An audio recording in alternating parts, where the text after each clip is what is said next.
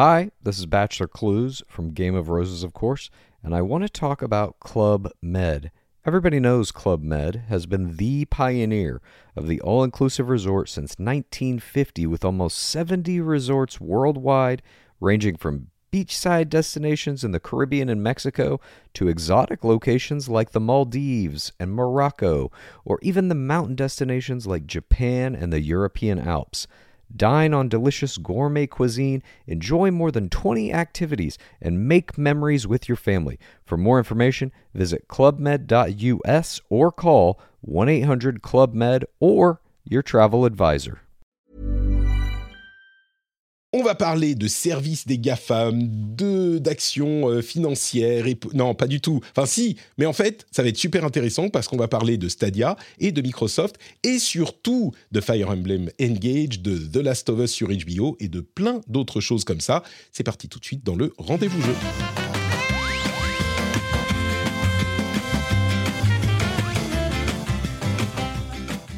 Bonjour à tous et bienvenue dans le rendez-vous jeu numéro 277. Nous sommes en janvier 2023. Je suis Patrick Béja et je remercie très chaleureusement les patriotes qui vous permettent d'écouter cette émission en la soutenant financièrement. Merci Cédric Stanus, Z Hulk, Charles Catala, Miempar, Timo from Paris, Guillaume Gregson et le producteur de cet épisode, Lancelot Davissard. Merci à vous tous de nous permettre de nous retrouver pour parler de jeux vidéo. Et quand je dis nous, c'est que j'ai des invités de prestige et de talent et également euh, Jika qui est là. Comment ça va Jika T'as vu ça? J'apparais comme ça, tel un, tel un farfadet, je sais pas. Ouais, hein. C'était magnifiquement fait. Alors on que je devais arriver plus tard, mais. On n'était pas sûr que JK puisse nous rejoindre et finalement il est là. Donc euh, super content. Je suis là contre vents et marées et euh, enfants malades. je connais bien, je connais bien cette situation, donc j'admire ta ténacité, JK. Bah, Merci d'être avec nous. il, est, voilà, il est au lit et j'espère qu'il va dormir au moins une heure et demie, tu vois, qu'on puisse euh, tranquillement faire l'émission. Écoute, si tu dois disparaître en cours de route, euh, on comprendra pourquoi. Exactement. Mais tu n'es pas seul, comme je le disais, il y a aussi des invités de talent J'essayais de faire genre, ah, ah, c'est marrant, Patrick qui dit que JK n'a pas de talent. Comme c'est drôle. Exactement. C'est ce que je me suis dit. Ouais, et, en fait, ça n'a pas du tout marché. Euh, mais on a donc aussi bah, celui qui nous parle, X-Sable, alias Nicolas Dixmier. Comment vas-tu, Nicolas? Bonjour, bienvenue, c'est la première fois que tu es parmi nous. Mais oui, c'est ma première fois. Merci beaucoup pour l'invitation et surtout merci de bien prononcer mon pseudo puisque c'est une, une guerre sans relâche que je mène. Donc merci. oui, c'est bien Xab, c'est pas Cross Sable, c'est pas. C'est Xab, c'est très bien. Ah, Cross Sable, c'est pas mal. Cross Oui, parce que tu sais, en, en japonais, le X dit cross et donc. Bien sûr, bien sûr. Très bien. Donc Xable et tu vas nous parler d'ailleurs de euh, Fire Emblem Engage que tu as bien aimé, même pas mal aimé. Donc euh, on va en parler un petit peu tout à l'heure. Et on a aussi également euh, l'un des invités qui me rend le plus heureux, le plus heureux, euh, parce que oh. sa simple présence éclaire nos podcasts, c'est Kevin Sicurel, alias Moguri. Bon, j'avoue que euh, la présence de ton comparse Mehdi me rend encore plus heureux, ah bah mais, la tienne, elle est quand même pas mal. Salut Kevin. Ah bah ça fait très plaisir, salut à toi, merci beaucoup.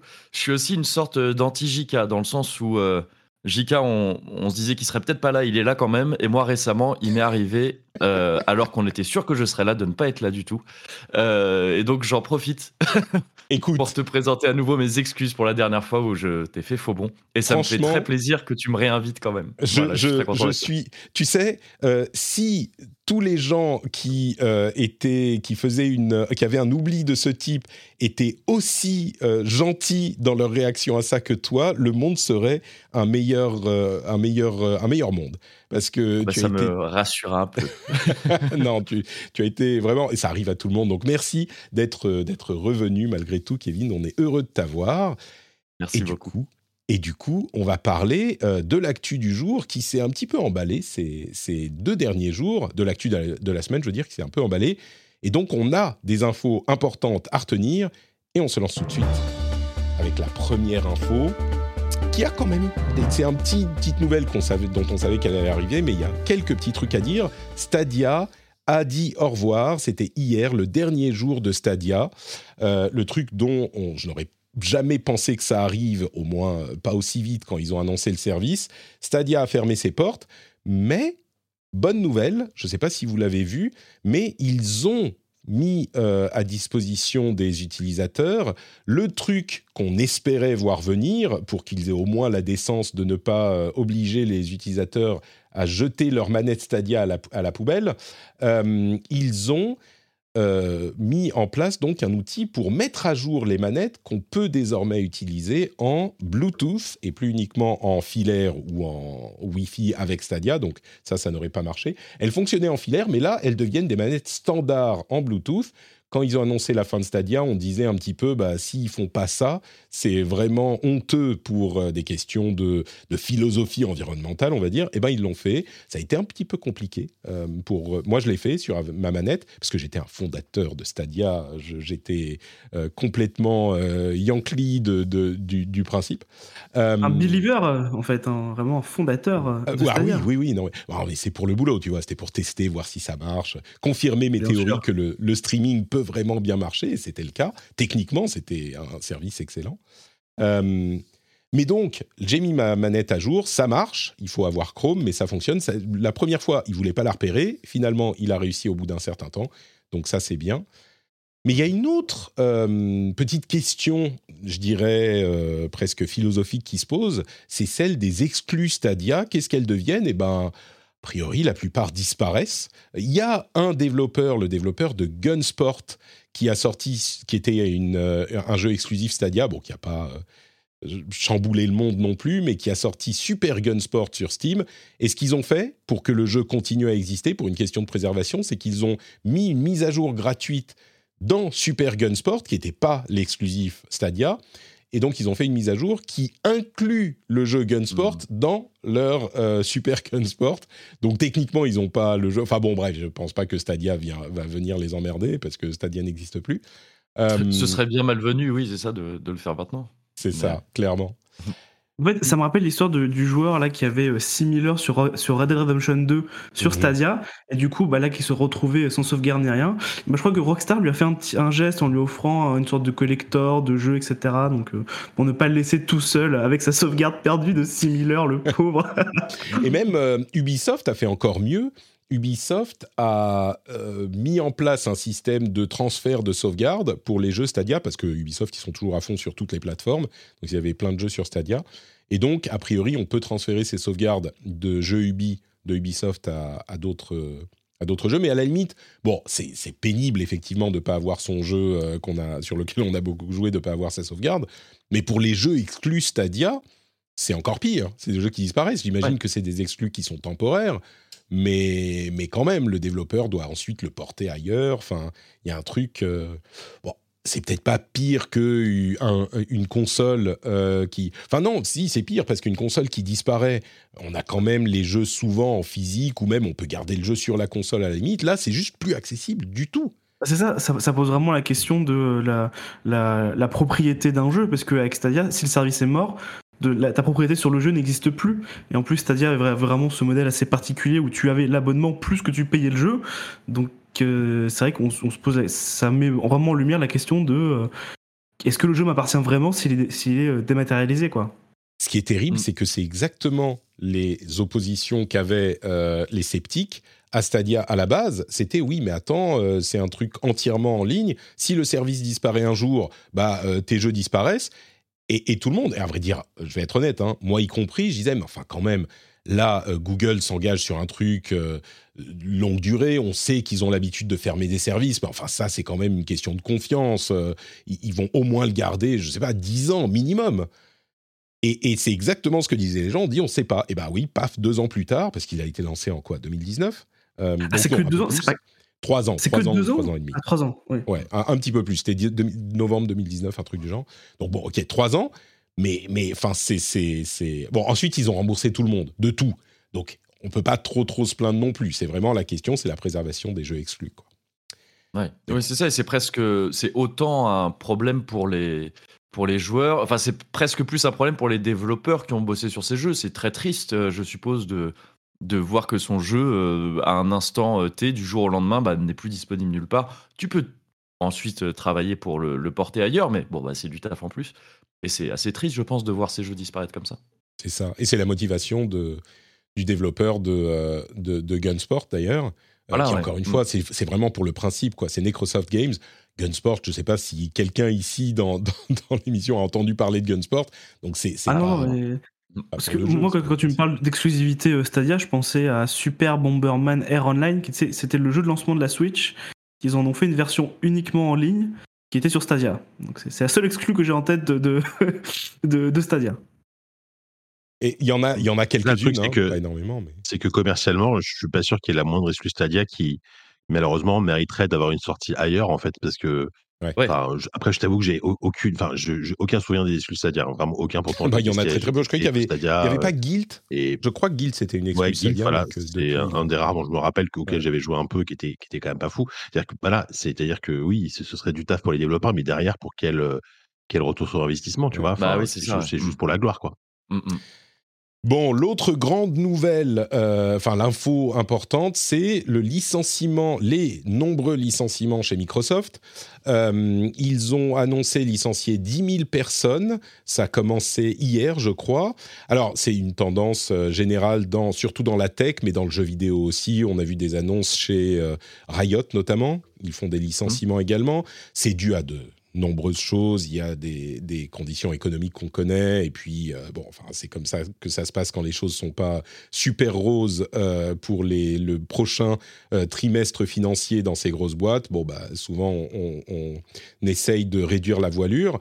Je laisserai les passionnés discuter de la justification ou non du fait qu'une société qui, qui a annoncé l'année dernière une acquisition à 79 milliards et qui fait des bénéfices monumentaux euh, licencie 10 000 personnes. Moi, vraiment, je dis ça de manière neutre. Il y a des arguments euh, vraiment dans, les, dans plein de sens différents. Euh, mais ce qui nous intéresse ici, on en parlera d'ailleurs peut-être dans le, dans le rendez-vous tech, et peut-être que je me ferai un petit peu l'avocat du diable, mais il y a, dans ce qui nous intéresse ici, euh, des sociétés, enfin des, filiales de Microsoft, ou en tout cas des sociétés qui appartiennent à Microsoft qui sont affectées dans le domaine du jeu vidéo chez Xbox, et notamment 343 euh, Industries qui gère la licence Halo et Bethesda qui doit bientôt sortir là euh, Starfield. Enfin, il y a Arkane aussi avec Redfall, mais Bethesda semble affecté et surtout 343 Industries semble affecté assez dur assez durement, ce qui est, euh, enfin, comment dire, euh, c'est compliqué à, juger pour 343s. Enfin, c'est compliqué. Non, c'est jamais marrant et c'est jamais cool quand euh, il y a des gens qui perdent leur boulot. Évidemment, ça, ça va sans dire. Mais 343s, je, enfin, je sais pas. Qu'est-ce que vous pensez de, du fait que 343 soit, 343 soit, soit affecté par des, par des licenciements? On va voir si vous avez une, une analyse euh, qui est comparable à la mienne ou pas. Euh, bah, si je puis me permettre, je, je, pense que c'est vraiment le développement de Halo Infinite qui a été particulièrement compliqué, euh, qui a vraiment complètement chamboulé les plans et ce qui s'est passé en interne. On se souvient de la présentation à l'E3 qui avait eu un très mauvais, euh, un très gros bad buzz sur les, réseaux sociaux, euh, où ils ont vraiment retardé le jeu. Puis même là, encore actuellement, on sait qu'il y a la coop en écran splitté, je crois que n'est pas possible directement. Donc, je pense que c'était vraiment une des grosses cartouches du Game Pass et de Microsoft qui n'a peut-être pas atteint les objectifs voulus et qui avait été fixés avant, quoi. C'est ouais, je suis je suis assez d'accord sur le fait que 343 euh, a, a, été décevant. Euh, et, ça va même ça va même plus loin parce que Halo ne réussit pas à convaincre depuis longtemps. Euh, Halo 5 était pas foufou. Halo Infinite, il était sympa, mais enfin, il n'a pas chamboulé le monde du FPS non plus.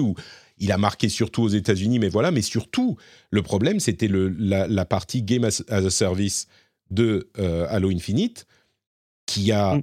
été bien reçu au lancement. La partie oui, multi, le, je crois le free to play, le, multi free to play, ça marchait vraiment très bien au lancement. Et tu as, complètement raison, c'est le battle pass avec vraiment des, des objectifs euh, très très demandeurs en temps qui ont vraiment découragé beaucoup de monde. Il y avait ça, mais au-delà de ça, il y avait le fait qu'il n'avait aucun plan ou contenu pour alimenter leur, euh, leur jeu sur les mois qui suivaient. Il y a vraiment un gâchis, parce qu'on en discutait sur le Discord, il y a des gens qui me disaient, oui, mais enfin, des jeux Game as a Service qui marchent pas, il y en a tout le temps, c'est vrai, mais d'une part, c'est pas la licence Halo, et puis surtout, c'est pas des jeux qui ont été bien reçus au lancement, mais tu as l'impression qu'ils avaient aucun plan, aucun projet pour le maintenir sur le long terme. Et, ce, que, je veux dire, c'est que les,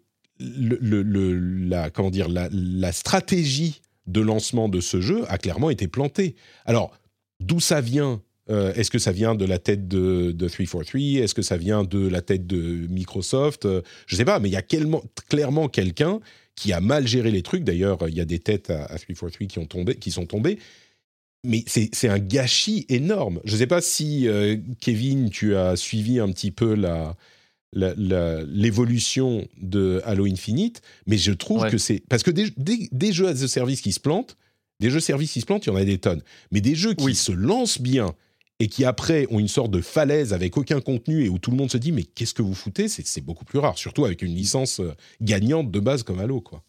Ouais, c'est ça. je dois dire que moi, la série Halo, c'est pas, euh, c'est pas une série que je connais très très bien, donc j'ai pas suivi euh, tout ça de très très près, mais euh, quand même, euh, bon, on en entendait parler, quoi, forcément.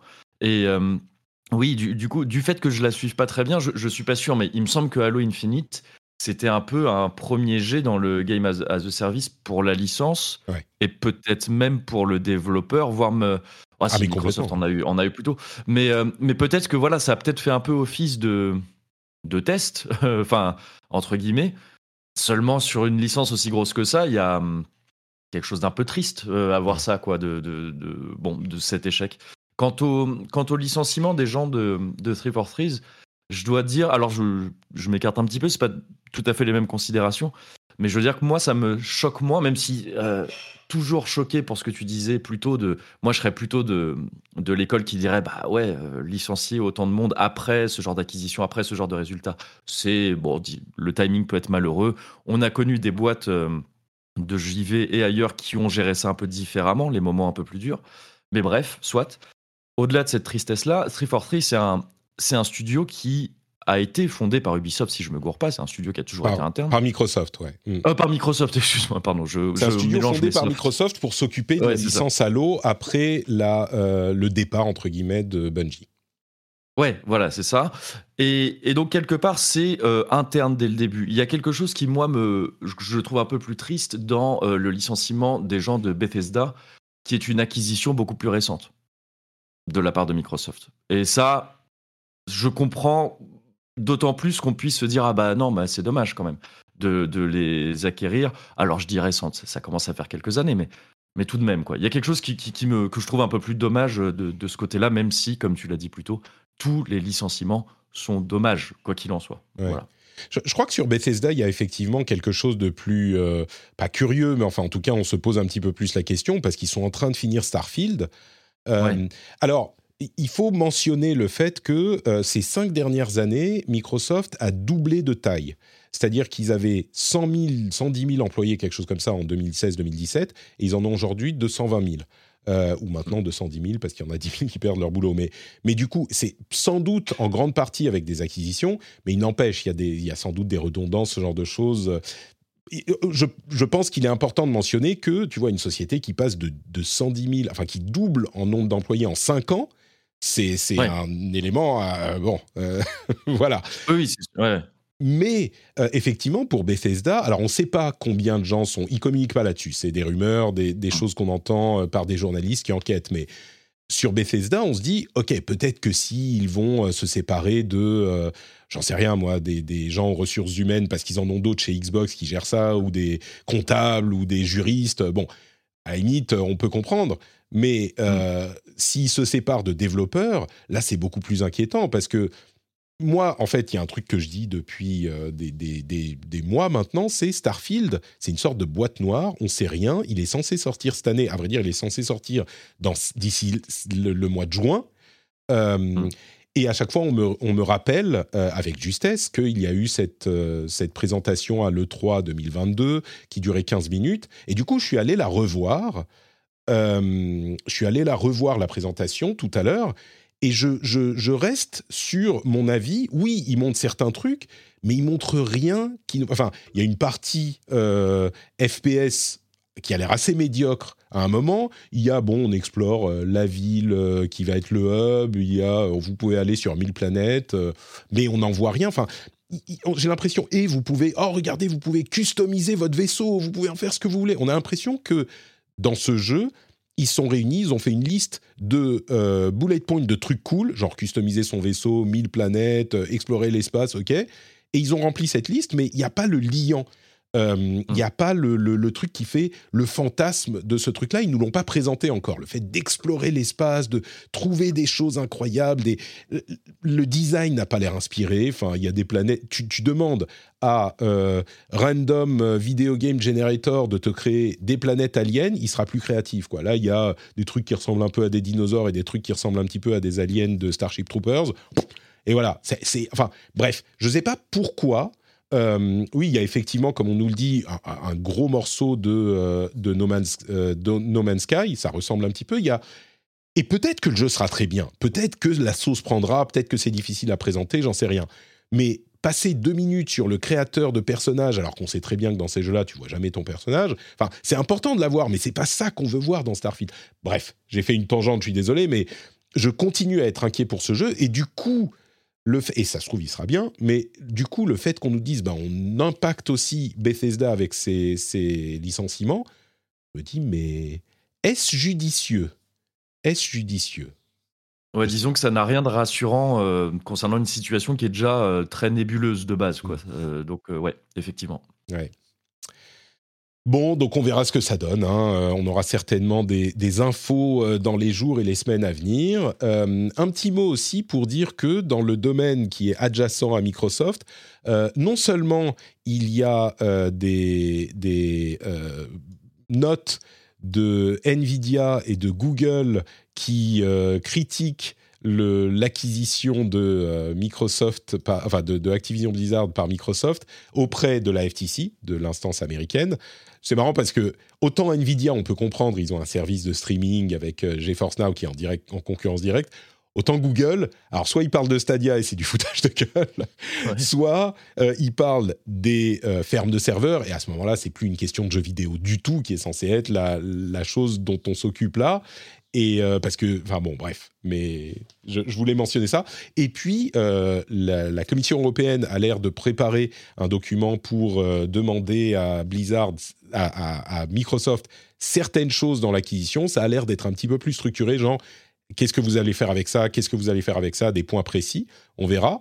et puis surtout, il y a la, il semblerait qu'une majorité des équipes de l'Overwatch League soient en train de préparer une action légale contre Activision Blizzard parce que d'une certaine manière, ils se sentent floués et trompés par la manière dont Activision Blizzard euh, gère l'Overwatch League. Qu'il y a euh, très peu de popularité de l'Overwatch League spécifiquement. Personne, avec les scandales euh, d'Activision Blizzard, visiblement de nombreuses marques euh, ont arrêté leur, euh, leur sponsoring des, des, équipes. Il y a le passage sur euh, YouTube a visiblement pas fait énormément de bien aux audiences, qu'on peut comprendre, mais le deal est échu depuis plusieurs mois. Il n'y a toujours pas un nouveau deal qui va ramener de l'argent. Enfin, sont pas contents. Et les équipes, c'est pas les, les employés, hein, c'est pas les joueurs, mais les équipes, les, les gens qui ont acheté, qui ont payé les licences des équipes, c'est des sociétés bien sûr, des gens très riches sont en train d'engager une action légale contre Activision Blizzard parce que j'ai genre, mais vous, nous aviez promis une, euh, un certain, euh, une certaine croissance, un certain niveau de, de, de, comment dire, d'audience, et pas du tout. Donc c'est encore un truc à ajouter euh, sur le plat de Microsoft, quoi. Ouais. Je pense qu'ils sont oui, comme quoi, vraiment, le, rachat entre euh, de, Activision Blizzard par Microsoft, c'est pas aussi acté qu'on le pensait au départ. En fait, il y a quand même plein de retournements depuis, depuis un an maintenant, et euh, c'est pas aussi smooth qu'on pourrait imaginer au départ, quoi. Ouais, clairement. Alors ça, je pense pas que ça affectera, euh, ça spécifiquement, je pense pas que ça affectera les choses, mais le, je veux dire l'action des, équipes de l'Overwatch League. Mais clairement, je pense qu'ils sont pas, ils sont pas hyper heureux de voir comment ça se passe à tous ces niveaux-là. Ouais. Bon, voilà pour euh, nos news importantes à retenir. On va commencer à parler des jeux auxquels on a joué ces derniers temps. Mais avant, je voudrais vous dire deux choses. D'abord, euh, il y a des gens qui laissent des commentaires très gentils sur iTunes et je vous en remercie très chaleureusement. Il y a Draconis3119 qui nous a laissé un commentaire disant toujours aussi intéressant, qui évoque Azeroth.fr et qui dit comme toujours, ce rendez-vous jeu possède le Patrick Spin, son parfait, professionnel, invité de qualité, la troisième qualité en tout cas est, juste, je pense. Les sujets traités sont toujours abordés de façon claire et réfléchie. Si un jour tu passes par là, Patrick, et que tu lis ces lignes, je te remercie pour toutes ces années d'information, de débat, de rigolade. Je te souhaite plein de bonnes choses pour la suite de tes podcasts, Olivier. Merci à toi, Olivier, et merci à tous ceux qui laissent des commentaires sur iTunes ou ailleurs, hein, quelle que soit votre plateforme de prédilection d'écoute de, de. Et merci aussi à tous ceux qui soutiennent l'émission sur Patreon, patreon.com slash rdvjeux. Vous savez que c'est le moyen le seul et unique moyen de soutenir l'émission financièrement. Ça vous donne plein de bonus très très cool, comme par exemple l'absence de publicité au hasard, des contenus bonus en plus, et euh, plein de choses sympathiques, et puis le, plaisir, la fierté d'être un patriote de l'émission. Donc euh, si ça vous intéresse, si vous voulez soutenir les créateurs que vous appréciez, vous pouvez aller vous créer un compte Patreon, ça prend deux minutes, c'est super rapide, et soutenir l'émission d'un coup. Et du coup, moi, je vous en serai incroyablement, éternellement reconnaissant. Vous pouvez, euh, je, vous remercierai également dans l'émission, donc vous pouvez faire ça. Quand vous arrivez chez vous, c'est ce que je dis toujours, vous arrivez chez vous, vous mettez les clés dans le bol, et ben ça fait cling, et là qu'est-ce que vous dites? Patrick, cling, Patrick, cling, on va voir sur patreon.com slash rdvjeux, le lien est dans les notes de l'émission, c'est très facile, ça prend deux minutes. Merci à vous tous et à vous toutes. As a person with a very deep voice, I'm hired all the time for advertising campaigns. But a deep voice doesn't sell B2B, and advertising on the wrong platform doesn't sell B2B either. That's why if you're a B2B marketer, you should use LinkedIn ads. LinkedIn has the targeting capabilities to help you reach the world's largest professional audience. That's right, over 70 million decision makers all in one place. All the big wigs, then medium wigs, also small wigs who are on the path to becoming big wigs. Okay, that's enough about Wix. LinkedIn ads allows you to focus on getting your B2B message to the right people. So, does that mean you should use ads on LinkedIn instead of hiring me, the man with the deepest voice in the world? Yes. Yes, it does. Get started today and see why LinkedIn is the place to be to be. We'll even give you a $100 credit on your next campaign. Go to linkedin.com slash results to claim your credit. That's linkedin.com slash results. Terms and conditions apply. Hey, I'm Ryan Reynolds. Recently, I asked Mint Mobile's legal team if big wireless companies are allowed to raise prices due to inflation. They said yes. And then when I asked if raising prices technically violates those onerous two-year contracts, they said, what the f*** are you talking about, you insane Hollywood ass?" So to recap, we're cutting the price of Mint Unlimited from $30 a month to just $15 a month. Give it a try at mintmobile.com slash switch. $45 up front for three months plus taxes and fees. Promo for new customers for limited time. Unlimited more than 40 gigabytes per month. Slows. Full terms at mintmobile.com. Et pour le plus grand plaisir de tout le monde, le générique de la section Les jeux du moment.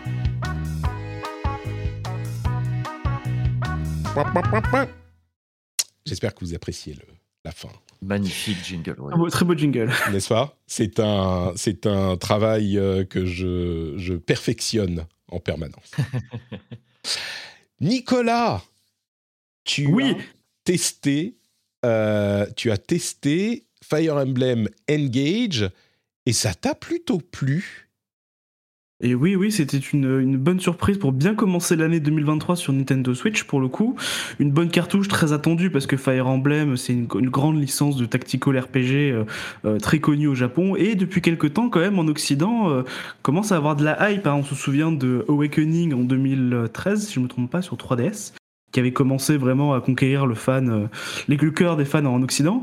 Et en fait, la grosse cartouche, bah, ça a quand même été Fire Emblem Free Houses en 2019 sur Switch, qui lui a vraiment été un carton euh, autant, aussi bien en termes de vente que les joueurs qui ont adoré le côté euh, social, le côté un peu dating sim, à la Persona 5, etc. Aller prendre un thé avec, avec nos élèves, c'était à la fois un petit peu perturbant, mais tout à fait plaisant. Ah oui, c'était vraiment très perturbant parce que tu as le même âge que tes élèves et en même temps tu peux prendre des thés avec les profs qui sont plus vieux que toi. Donc c'était un peu particulier, mais, les, mais les gens ont apprécié ça. Ah, ça moi j'ai beaucoup aimé. Ah bah tu vois, donc c'est vraiment été un, très gros succès. Et du coup là, Engage, par contre, c'est un petit, en quelque sorte, retour en arrière à une formule euh, plus classique et un peu moins de dating sim, un peu une vraie histoire en mode on va sauver le monde, euh, un méchant bien défini, etc. Et du coup, durant le, l'apparition des tests, j'étais assez étonné parce qu'il y a beaucoup de gens qui ont pris pour acquis que euh, la façon de faire de Free Houses, avec un côté très social, euh, vraiment de, de, devenir ami avec des personnages qu'on va ensuite affronter dans la deuxième partie du jeu, ce qui fait qu'on est vraiment attaché à ce qui se passe, bah ici c'est pas forcément le cas. Ici, c'est vraiment, euh, on est le héros divin qui va aller affronter le dragon déchu. on a des alliés en cours de route, amnésique évidemment pour mieux raconter l'histoire. Mais alors au-delà de, ce côté scénario qui est un peu peut-être un peu plus euh, classique, le jeu a tout, tout ce qui avait fait, tout ce qui avait fait le charme de Fire Emblem Free aussi, c'est-à-dire que vraiment du tactical très fluide. Vraiment pour le coup, on a simplifié. C'est plus le Fire Emblem des débuts qui était très difficile, de la permadesse où on perd une unité sur le terrain, c'est mort de chez mort. Là vraiment, on a quand même... Awakening, c'était le premier où on pouvait euh, activer le mode où on ne, la mort n'est pas permanente. Si on perd une unité dans un combat, bah il revient à la fin du à la fin du combat. Je trouve que ça a vachement ouvert euh, la, la, licence à un autre public à, partir de ce Switch, quoi. Ah bah oui, clairement, ça, il y a un tournant vers le, vers le grand public et qui est, qui est tant mieux aussi, parce qu'en fait, euh, tu perdais une unité, tu rechargeais, tu rechargeais la bataille, donc tu perdais plus du temps que ce n'était dur. Et donc là, euh, comme dans Free Houses, on a, un cristal pour remonter le temps si tu as perdu une unité, euh, qui te permet vraiment de, corriger une mauvaise manip, etc. Les combats sont très smooth et je tiens à dire que c'est très beau pour de la Switch. Euh, moi qui ai testé beaucoup de jeux Switch euh, l'an dernier pour JV, là on a vraiment un rendu qui est très beau pour de la Switch, mais en même temps c'est un tactical, donc en même temps c'est pas aussi demandeur qu'un open world comme Xeno. je lisais ton test, donc je sais pas si on l'a mentionné, mais tu as fait le test pour jeuxvideo.com. Je lisais ton test et j'ai vu cette, cette, ce compliment que tu lui faisais en disant ah c'est très beau pour de la Switch, euh, il y a vraiment une, qualité graphique qui est notable. Et je me suis dit ouais bon ok d'accord ça va. Euh, Nintendo fanboy, euh, merci XL. et, et, et, puis je suis allé voir les, les vidéos et c'est vrai, c'est juste, c'est un jeu qui est alors évidemment limité graphiquement parce que la Switch n'est pas une console très puissante, puissante, mais il est beau, il est vraiment beau. Euh, c'est que c'est vraiment lisse, il n'y a pas d'aliasing, de, de mm. ça, ça pixelise pas comme beaucoup de jeux Switch pour le coup, mais en même temps, vu que tu n'as que des modèles 3D de perso à, mettre en scène et que les décors sont un peu en arrière-fond, et vu que c'est pas un open world, bah encore heureux que ça tourne bien. quoi. Ouais. Oui, mais quand même, je veux dire, le résultat est carrément convaincant. Mais bon, bref, c'est un, un, détail. Mais... Et voilà, donc vraiment c'est petit, petit euh, comme avertissement. Si vous attendez vraiment un, un Free 2, non, on est quand même à un retour à un Fire même plus classique, euh, mais ça n'empêche qu'en termes de tactical, c'est d'une fluidité exemplaire, des, vraiment un côté plus accessible, sans être facile, euh, qui est assez important pour ne pas perdre de temps durant les combats, d'aller droit à l'essentiel. Donc c'est c'est une aventure plus directe, je dirais. Vraiment, mmh. côté plus action, plus direct qui, peut vraiment plaire et qui est vraiment une bonne cartouche pour la Switch euh, en début d'année. quoi. Ouais, mm. c'est ce qui m'a marqué vraiment dans ce que j'en ai lu et vu. Euh, les gens qui ont aimé euh, Three Houses, enfin, grâce ou à cause de cette partie sociale, je pense qu'ils risquent d'être un petit peu décontenancés par celui-là parce que c'est en fait, c'est Three Houses sans toute la partie sociale, quoi. Donc, en fait, c'est l'histoire, ok, elle a pas l'air euh, fofolle, mais voilà. Et puis, c'est surtout le plaisir du jeu vient des combats tactiques euh, sans toute la partie euh, rencontre des personnages. Et puis, il n'y a pas l'attachement le, qui se fait de la même manière. Même avec ce que je lisais dans une autre review, même avec la mécanique du engage, enfin, des héros des jeux passés euh, qui vont venir euh, te prêter main forte grâce aux anneaux que tu vas, que tu vas récupérer. Il euh, n'y a, pas vraiment de lien qui se forme avec eux, ou ils ont chacun quelques, même avec les personnages amis, tu as quelques niveaux d'amitié, mais généralement ça développe pas beaucoup l'histoire. Le cœur du truc, c'est vraiment les combats tactiques qui sont intéressants et bien faits, mais c'est vraiment ça. Si ça, ça vous plaisait pas dans les jeux précédents, bah a priori c'est pas pour vous quoi. C'est bien. Ah, t'as, très bien résumé la chose. C'est vraiment la partie sociale est toujours présente. Hein, pour le coup, il y a toujours euh, être plus proche de ses compagnons pour être plus efficace sur le terrain. Mais euh, en fait, t'as pas le côté vraiment mariage ou le côté vraiment sortir avec que tu trouvais dans les épisodes d'avant, en particulier Awakening où c'était très important. Et tu fais bien de me le rappeler aussi, parce que oui, ça s'appelle Engage parce qu'en fait, les héros peuvent avoir des anneaux, des anneaux qui permettent d'invoquer des héros des précédents Fire Emblem. Donc il y a quand même du fan service en mode tu retrouves Lucina d'Awakening, Mars du premier jeu, etc., etc. Et en fait, ça te permet vraiment de débloquer débloquer des pouvoirs qui sont pas surpuissants au point de vraiment casser le jeu, mais plutôt de d'offrir des options tactiques plus intéressantes, comme attaquer de loin, invoquer des doubles, euh, changer le terrain, etc. etc. Donc c'est une mécanique qui est très intéressante, et comme tu disais, oui, c'est vraiment le bonheur du tactical RPG pur et dur, plus que le côté plus dating sim à la Persona, qui est un, petit peu plus en retrait. Donc voilà. Bah, moi, ça euh, me. Ouais, toi, ça te parle. Vas-y, Kevin. Moi, ça me chauffe euh, particulièrement parce que je fais partie de ceux qui, moi, avaient été pas mal euh, embêtés par le, par le côté dating, dating sim pardon, de Three Houses, qui n'était pas bah, totalement nouveau à l'échelle de la série. Hein, on en a parlé, c'est pas comme s'il nous avait pris par surprise. Mais je trouvais que voilà, la proportion devenait un peu trop déséquilibrée à mon goût. Et là, entendre qu'on revient à quelque chose un peu plus centré sur la tactique, moi, c'est quelque chose qui me branche pas mal et que j'attendais pas personnellement. Je m'en suis pas, je me suis pas énormément intéressé au jeu depuis son annonce. Je me suis dit qu'ils allaient surfer sur le, un peu, bah, un peu spontanément comme ça qu'ils allaient surfer sur le succès. Je pensais aussi. Hein. Ouais, ça, semblait un peu écrit, quoi, tu vois, ça semblait logique. Oui, c'était logique. Euh, et, en fait, les voir euh, ne pas faire ça, moi, ça me rassure pas mal. Et alors que j'étais parti pour pas spécialement m'intéresser au jeu en me disant, bon, bah non, tant pis. Bah là, ça me, ça me branche un petit peu et je pense que je vais peut-être me, les, me laisser tenter finalement. Ah bah de ce que tu me dis, je pense que tu vas te retrouver vraiment parce que bah, le côté, ouais, vraiment, euh, vraiment le côté social moins présent et vraiment de la tactique pure et dure. non, non, franchement, je pense que je pense que tu peux y aller. Ouais, ouais, mais c'est vendu, comme on dit. c'est bon, j'y vais. tu, as, tu voulais... Ah pardon, vas-y Kevin. Juste euh, la question que j'avais rapido, c'est que du coup en matière de durée de vie, c'est moins parce que moi en fait ce qui me, bloquait un peu justement dans les derniers, c'était bah, le côté déjà dating qui me plaisait pas et euh, le truc avait l'air interminable quoi. C'est-à-dire qu'il fallait mmh. des, il fallait 70 heures pour le finir. Est-ce que là du coup ça a un peu plus ramassé ou c'est pareil? Oui, alors c'est quand même beaucoup plus ramassé parce que contrairement aussi à Frère aussi, il n'y a pas genre plusieurs chemins à faire, t'as pas plusieurs maisons à choisir où t'avais avais euh, quatre histoires différentes de 70 heures, donc là c'était vraiment euh, très fat. c'est quand même plus direct ici, t'en as vraiment, là moi je l'ai fait en, vraiment, bah, évidemment en ligne droite pour le test, c'est plus d'une trentaine d'heures, tu vois. Ah oui, Mais vraiment ligne droite, hein. T'as des quêtes annexes que j'ai vraiment pas Ce qui est pas, ce qui est pas, oui, ça va. Mm. Oui, pour le coup, voilà. C'est aussi si tu veux faire que l'histoire principale, tu peux vraiment les tracer. Mais si t'aimes le jeu, normalement, t'auras envie de faire les quêtes annexes. Et donc là, oui, euh, ça, peut doubler, voire tripler, je pense. Mm. Ok. Super, bah écoute, merci beaucoup pour ce petit topo sur Fire Emblem Engage. Euh, est-ce qu'il y a d'autres jeux un peu plus rapidement auxquels tu as, tu as joué récemment avant qu'on passe à, à Moguri? Écoute, je ne vais pas m'éterniser, mais en ce moment, vu que Final Fantasy XVI sort euh, là en juin, j'ai décidé de me faire euh, tous les Final Fantasy que je n'avais pas fait, et je me suis lancé dans Final Fantasy XI, qui est le premier MMO de la franchise oh. sorti en 2002. Mais il tourne encore te dire que je, le souvenais plus. il tourne encore. Alors, le jeu tourne encore, il est toujours à abonnement, et figure-toi qu'il y a encore une, des mises à jour actuellement sur une nouvelle histoire. Oh putain. Le, le, jeu n'est plus en français, euh, il, est que, il est que sur PC, mais il y a encore plein de gens qui jouent à ce jeu. C'est dingue. Je vais, je vais mettre le trailer pour les gens qui regardent sur Twitch. Je vais mettre le trailer. Ah oui. Il y a 15 ans le trailer. 15 ans. mais c'est le jeu de 2002, toujours en ligne. Donc évidemment, vous vous en doutez, c'est une expérience qui est tout sauf ergonomique. il, il est en 360p hein, le trailer. Ah bah c'est même pas de HD. Ouais. Mais rappelez-vous qu'il est sorti avant WoW oui. Pas de minimap, pas de raccourci, euh, pas, pas, de niveau des ennemis, pas d'indicateur de quête. Enfin, c'est. C'est très dur. tu l'as peut-être dit, mais c'est un jeu PS2 à la base. Il est sorti sur PC aussi, mais c'est un peu fou de se dire qu'un MMO PS2 de 2002, euh, à la base, hein, PS2, il est sorti vite euh, partout ailleurs après tourne encore aujourd'hui, quoi. Enfin, c'est fou. Et, en plus, figure-toi que c'était le premier jeu crossplay de l'histoire, puisqu'il était sur PS2 et PC. Donc mhm. ça, c'était euh, vraiment une petite prouesse à l'époque.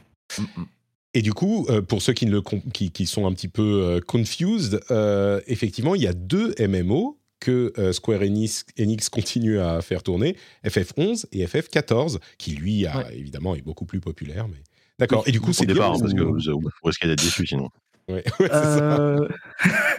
Est-ce que c'est bien? Je suis à 60 heures de jeu, je suis encore au tuto. Donc bon, euh, c'est compliqué. En fait, tu prends du plaisir, mais c'est, tellement archaïque. Tu peux pas imaginer Là, on peut pas vraiment lui reprocher d'être. C'est, vraiment pour le côté archéologue de l'histoire ah que tu fais là. C'est bon pour revoir. Euh, l'univers et l'histoire, l'univers et l'histoire sont assez chouettes, mais tout le gameplay, c'est au secours. D'accord. Hmm. Je me demande si pour, pour EverQuest euh, tourne encore. Oui, pardon? Oui. Ah, je sais oui, pas. Oui, oui. EverQuest est toujours en ligne. J'ai regardé hier. Ah, les, les dinosaures du MMO, c'est fou. Mais, mais oui, non, j'allais juste dire que moi, pour l'avoir fait un peu à sa sortie à l'époque, j'en garde de très bons souvenirs quand même. Hein. Il, est, il est sûr que se remettre là-dedans aujourd'hui, c'est très dur, mais parce que c'est un des jeux qui a déblayé un peu un.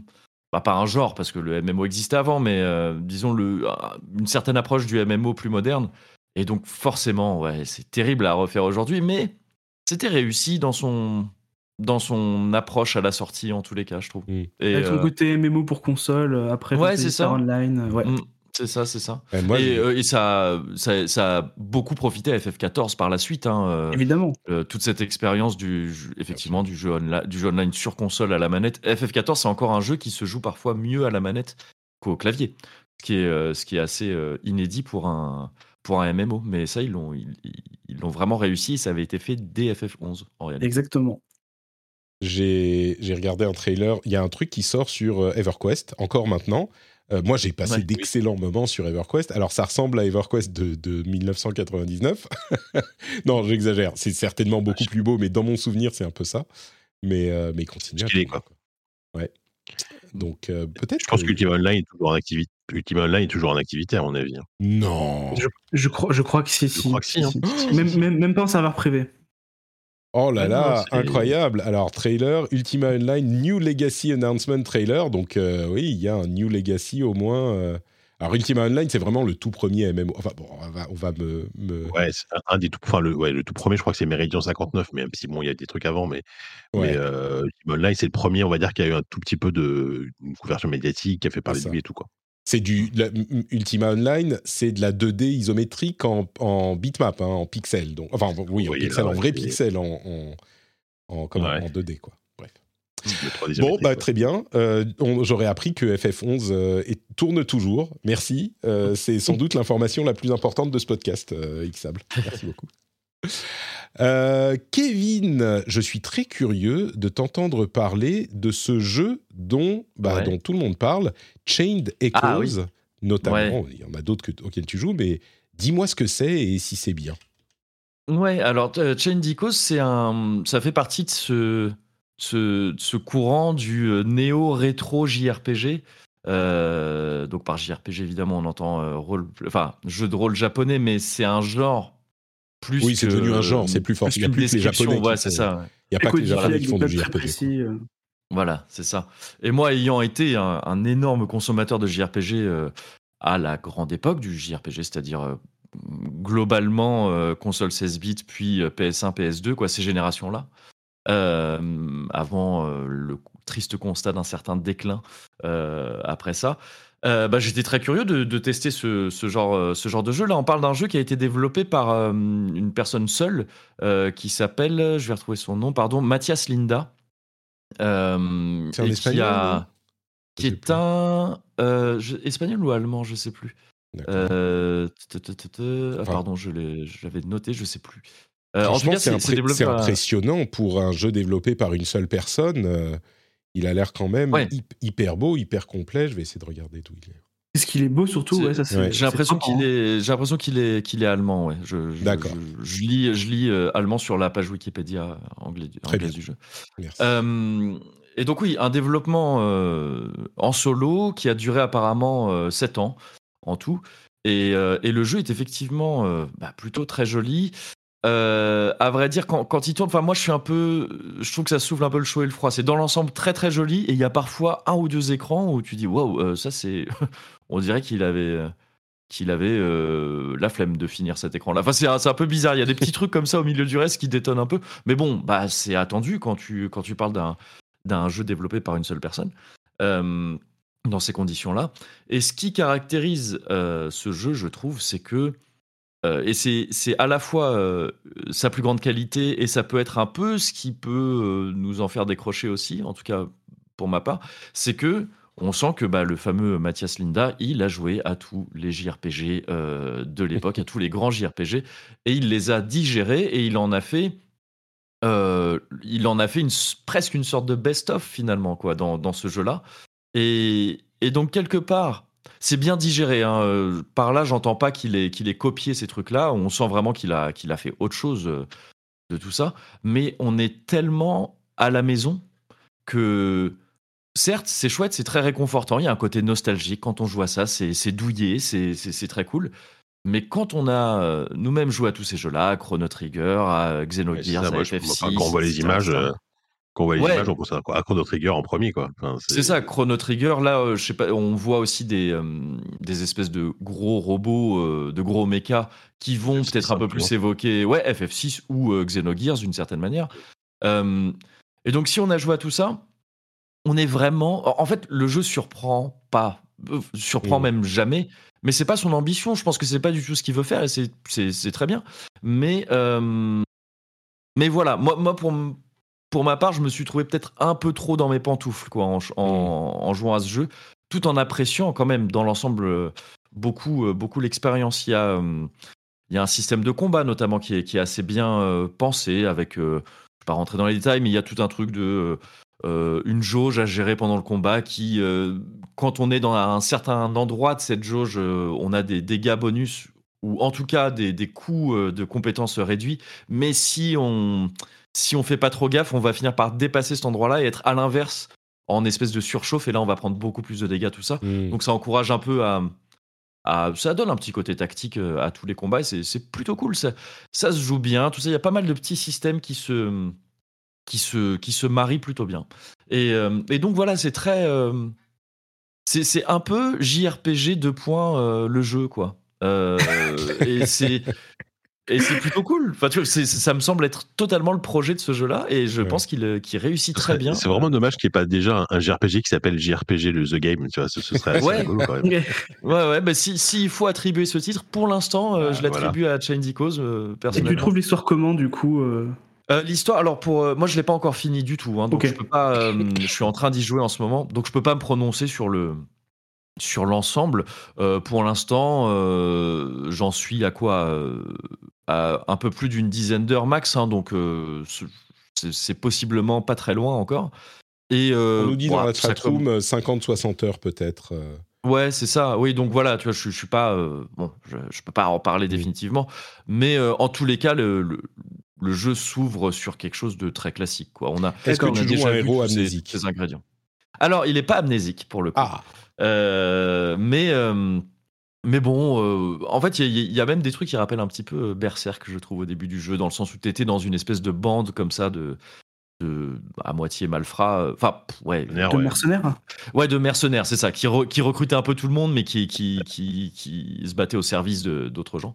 Et il y a un truc qui se passe très très très très très mal au début du jeu, et t'es un peu ensuite euh, ballotté entre euh, intrigues de château avec des princesses qui que tu vas devoir aider alors qu'elles-mêmes elles sont déguisé en cavale. Et euh, bon, c'est ce genre de truc que tu as vu dans plein de JRPG avec évidemment peut-être un mal, un mal plus ou moins ancien qui pourrait se réveiller et foutre la merde partout. Ouais, donc, mais, euh, ouais, voilà, c'est ça. Mais bon, à, à l'échelle du JRPG, ça aurait presque été bizarre de pas euh, réinvoquer ces, ces poncifs-là parce que c'est ce que veut faire le jeu aussi. Il te dit, je veux t'offrir l'expérience du JRPG de l'époque et c'est aussi par ce genre de tropes qu'il le fait. Seulement, voilà, encore une fois, je peux pas m'avancer plus que ça, mais j'ai l'impression que euh, tout ça a été assez digéré et bien digéré pour qu'on puisse s'attendre à quelques renversements euh, de ces situations au demeurant assez euh, clichés au début. Voilà. Bah écoute, en tout cas, le jeu s'appelle Chain des Causes. Il est dispo un petit peu partout hein, Switch, Xbox, PlayStation, PC. dans le Game Pass, je crois, si je me trompe pas. Ah, il est dans le Game Pass? Ah ouais, alors j'ai même pas fait gaffe, mais. Bah, très bien. Donc, euh, peut-être. Je peux pas m'engager pour la version Switch, tout ça, mais en tout cas sur PC, bon, évidemment, ça tourne sans trop de problèmes. Euh, à voir sur Switch à vérifier, parce qu'on sait que parfois, même des jeux qui ont l'air de rien comme ça peuvent un peu euh, mm. tout sauter sur Switch. Donc, je m'engage pas sur cette version-là, mais j'espère qu'elle tourne bien, parce que c'est un très bon jeu de portable aussi, évidemment. Si vous voulez un jeu vraiment mode 16 bits, enfin graphisme pixel art 16 bits, très très beau et un JRPG le jeu, Chain des causes est là pour vous. C'est ça.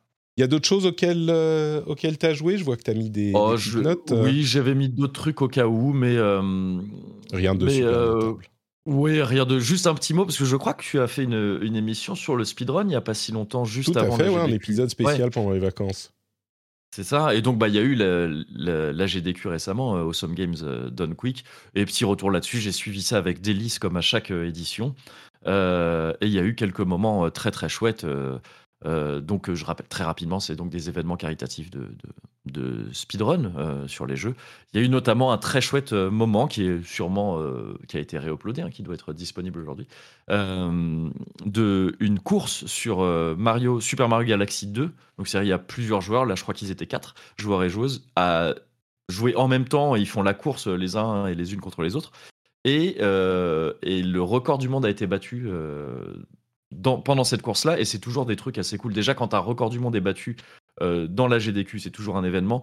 Et quand en plus c'est pendant une course comme ça, c'est euh, encore plus, euh, encore plus impressionnant, quoi. Donc, est-ce qu'ils ont sur l'écran? Je vois effectivement, ça se passe. Bon, bah, on a les écrans des quatre speedrunners et les écrans des, évidemment les écrans, enfin leur webcam et les écrans. Mm. Any percent et euh, on ne, je ne sais pas si on voit où est le, le, le record du monde. Euh, alors je sais, je sais plus. Comment est-ce qu'ils s'en euh, aperçoivent en fait? Comment ça se passe quand ils se rendent ah, compte que l'un le... Ah oui, ouais, je, je, je, crois que sur le, il me semble que les joueurs ont des et les joueuses ont des ont des retours hein, sur leur eux-mêmes, ils voient où ils en sont à ce moment-là et donc après, il y a toujours ce truc, il y a toujours un petit recalcul souvent euh, de, du temps après euh, la complétion du jeu, parce que parfois le, temps qui suit, c'est le, c'est il lance un timer au début du jeu et puis c'est pas forcément très précis. Il y a des comptes qui sont faits de manière plus précise à côté, donc il faut confirmer ça euh, ensuite. Mais ouais, là, je vois, la Spike Vegeta qui se rend compte qu'il a battu le record du monde. Ah bah c'est ça, ouais d'accord, c'est lui, ouais, j'étais plus sûr. Mais, c'est donc, un, connu du speedrun, ce monsieur. Il a, il a fait beaucoup de, de records en plus. Ah, je saurais pas forcément te dire parce que autant je suis quelqu'un qui, qui, qui va. Tu suis la GDQ, mais tu suis pas l'actu euh, euh, au-delà, quoi. Ouais, ouais, c'est ça. Je, autant j'adore regarder un peu de temps en temps, autant c'est vrai que je me tiens pas assez au courant pour pouvoir, euh, pour pouvoir savoir ce genre de trucs. Mais, mais voilà, c'est toujours, c'est toujours des trucs très chouettes à suivre et je pense que ça marche aussi très bien en replay, tu vois. De... Enfin, je trouve ça toujours fascinant, moi, en fait, le speedrun. Les, les gens qui, qui, qui cassent complètement les jeux, il y a une sorte de d'appropriation totale des jeux par les joueurs et les joueuses que je trouve très, très cool euh, comme ça. Et voilà, ça a été une de mes activités. J'avais adoré. Alors, cette année, j'ai pas suivi, donc il faut absolument que je regarde s'il n'y a pas un best-of. Mais ce que j'avais adoré, euh, il y avait toujours un segment qui s'appelle Awful Games Done Quick, où là, ils jouaient à des jeux absolument horribles, des, des jeux, des, nanars, des trucs, euh, des, trucs infâmes. Et c'est génial parce que, alors, ils le feront en speedrun, mais pour se marrer, tu vois. Mais surtout, tu mmh. découvres des trucs. Moi, j'avais vu des jeux sur, euh, enfin, je sais plus, avait des, des, jeux sur Amiga, des trucs avec des dessins. T'as l'impression que c'est un enfant de 5 ans qui avait dessiné le, jeu et tout, c'était génial. Ouais. Donc voilà, au, Full Game Done Quick, je pense qu'il y, y, y, a des segments YouTube à regarder qui sont assez chouettes. Oui, complètement, c'est clair. Vous pouvez aller, euh, si vous ne l'avez pas écouté, euh, écouter l'épisode spécial speedrun qu'on a fait pendant les vacances. Euh, ça doit être, je sais pas, il y a deux ou trois, deux ou trois épisodes. je peux vous dire tout de suite, même le numéro speedrun, c'est le 274. Donc vous pouvez aller regarder ça. Et quand effectivement Spike Vegeta se rend compte qu'il a battu le record du monde, il explose de joie. Mais si vous voulez les détails de cette pratique, pouvez aller écouter l'épisode. On avait fait euh, une heure, une heure et demie à expliquer tout ça. C'était très sympa. Yes. Euh, Jika, à quoi joues-tu en ce moment? Eh bien, écoutez, bah, je vais encore vous dire des trucs étranges. non, pas forcément. Alors, il y a, y a un FPS J'ai entendu ce euh, nom, mais je suis pas sûr de ce que c'est. C'est encore un truc indie bizarre, ça. Tu parles de quoi? Tu parles bah, duquel? Le premier. Ah, The Excavation of ouais. Euh, alors, je commence parce que j'étais un peu rapide. The Excavation of Hobbsbarrow. Donc, c'est un jeu. euh, bah, c'est un truc indie, mais tu sais quoi Enfin, oui, c'est indie à fond parce que c'est un, jeu d'aventure déjà. C'est un point and click en pixel art, donc avec un, bien sûr qui est sorti. C'est sorti en septembre dernier. Donc, j'ai vraiment, c'est vraiment du rattrapage. Et moi, je l'ai découvert vraiment au début euh, vraiment au tout début de l'année. Euh, je sais même plus comment j'ai entendu parler de ça. Et en fait, j'ai vu le trailer sur Steam. J'ai fait OK, j'achète. Enfin, ça, m'a immédiatement parlé. Pardon. Et, euh, excuse-moi, je suis désolé, je t'interromps une seconde parce que euh, dans la chatroom, on nous dit mais en 10 heures, t'as rien vu du tout sur Chain des causes. Il y a plein de révélations et de cliffhangers et l'histoire est cool. Donc. Ah oui, oui, non, mais j'en doute pas. Hein. je peut non, mais c'est juste pour préciser. C'est pour préciser justement, comme t'as pas vu, peut-être que l'histoire est plus cool. Eh ben, c'est ouais, c'est rassurant pour la suite. Tant mieux. Ouais, bien sûr. Excuse-moi, Jika, je voulais pas oublier, donc non, je t'en prie. Je le mentionne. Donc non, mais c'est marrant parce que Chain Decos, tu vois, c'était JRPG le jeu, et là, alors c'est pas c'est pas c'est pas point and click le jeu non plus, mais c'est vraiment en tout cas visuellement, c'est un style qui est très reconnaissable. T'as l'impression de jouer un vieux un vieux LucasArts. Hein, c'est vraiment le, jeu. C'est Sylvain Tasté le jeu, j'ai l'impression. c'est Sylvain Tasté le jeu. Bah, on en a parlé. c'est complètement c'est complètement au pied le jeu parce que on, on, on, a parlé ensemble. Il y a, joué aussi, il a beaucoup aimé. Et ce qui est intéressant, c'est que c'est édité par Eye Games, donc c'est un Games, c'est un développeur et qui est spécialisé vraiment dans les point and click néo-rétro donc des jeux d'aventure mmh. à l'ancienne, etc. Et par contre, c'est euh, développé par Clock and Dagger Games, qui est, un, qui est un tout petit studio qui a fait notamment un jeu qui s'appelle Legend of End, qui est un truc, euh, Sylvain en avait parlé dans ZQSD, qui était un, truc inspiré de, de, la mythologie chinoise, qui était, qui était assez fou. Là, en fait, oh. ce que j'adore dans le jeu, c'est l'ambiance et le, le, setting, donc l'époque et dans laquelle ça se passe, parce que c'est l'environnement, c'est assez rare de voir ça dans un jeu. Ça se passe donc à l'époque victorienne en Angleterre, donc Enfin, a priori, c'est fin 19e siècle. Je crois pas, je crois pas que le jeu soit exactement daté. Et, et, donc, ça se passe en Angleterre et ça se passe pas à Londres, puisque ça se passe en pleine campagne, ça se passe dans les Midlands, donc c'est le centre de l'Angleterre, il me semble. Et on y, incarne, une jeune femme qui est une, jeune archéologue qui débarque en fait dans un, dans, un tout petit village, donc dans, ces Midlands, euh, pour en fait, euh, pour en fait euh, fouiller un, un barrow, donc un, tumulus. Donc ce sont des, des, tombes très anciennes qui, qui, datent de l'Antiquité, etc. Elle, elle, se passionne pour ça. Elle suit les traces de son père, en fait, son père qui était archéologue et qui a, qui a eu un accident il y a quelques années et qui est, qui est depuis dans le coma. En fait, son père n'est pas mort et il est dans le coma. Il y a, tout un mystère autour de ça. L'histoire aussi va, va parler de ça, vous pouvez douter un petit peu. Et donc elle débarque dans ce village parce qu'elle était invitée par un monsieur qui lui a envoyé une lettre en disant voilà ce ce, tumulus est très particulier, vous devriez venir le voir. Ça, c'est vraiment le tout début. Et à partir de là, en fait, va se faire un enchaînement d'exploration, de, de, rencontres, de mystères, de trucs étranges. Et plus, plus le jeu va avancer, plus il va se passer des choses étranges c'est décrit comme un jeu. En, là, je suis en train de lire la, fiche Steam. C'est du, ils, appellent ça du folk horror. Donc le folk horror, c'est, vous voyez, c'est un jeu horrifique, mais qui va s'inspirer de, folklore ancien, etc., etc. C'est un peu ça. Un peu Midsommar, quoi. J'ai l'impression. Enfin, ce genre de ouais, ça, ça, pourrait, ça pourrait effectivement. Sauf que là, on n'est pas du tout en même folklore, mais c'est un peu ce type d'ambiance. C'est-à-dire que c'est pas un jeu, c'est pas un jeu qui va se faire peur dans le sens où il y a y l'horreur, il y a, des trucs gore, il y a des, il y a des, il y a des jumpscares et tout. Non, c'est pas ça. C'est vraiment une ambiance, un truc, un truc mmh. très profond, euh, profondément ancré, qui fait que petit à petit, il y a vraiment des moments où tu te dis, c'est étrange ce qui se passe, quoi. Et il y a, il y a beaucoup de graphismes, effectivement. Euh, en fait, en fait, il y a du, des graphismes euh, LucasArts en, avec des, des, comment dire, des personnages qui se baladent dans des décors, mais il y a aussi des, des, sortes de tableaux presque animés où c'est du full screen LucasArts et enfin, il y a le, quand tu vois le chat Là, c'est des cutscenes. C'est genre des sortes, oui, des cutscenes en 2D en bah, fait. Voilà. En fait, il y a, y, a, y a, vraiment des cutscenes qui sont en général assez courtes, mais très efficaces, qui jouent beaucoup sur les, sur les regards, les yeux, des gros plans sur les yeux. Mm. Ça fait penser même au, au, style, au style cinématographique du Giallo, tu vois, des trucs comme ça. Euh, avec en plus donc euh, cette ambiance et je trouve que les, les paysages donc ces, ces, grandes plaines complètement mornes euh, des, des Midlands sont ultra bien ultra bien représentés dans le jeu et le jeu est assez court c'est 6-7 heures à peu près. Bon, c'est à peu près la moyenne pour un jeu d'aventure aujourd'hui. Et euh, ce que je précise un truc intéressant, c'est que c'est pas un jeu qui est difficile. C'est pas un jeu qui est basé sur les énigmes tordues, etc. La, la, la, narration, enfin, le, la progression est très fluide. C'est vraiment un jeu que, lequel tu vas jouer pour la narration. Euh, et j'ai adoré vraiment jusqu'au bout. La, fin, elle est, elle est, elle est, elle est formidable. Euh, il y a mon fils qui pleure, c'est formidable. Vais peut-être, je vais peut-être ah, enchaîner. C'est pas grave, je suis désolé.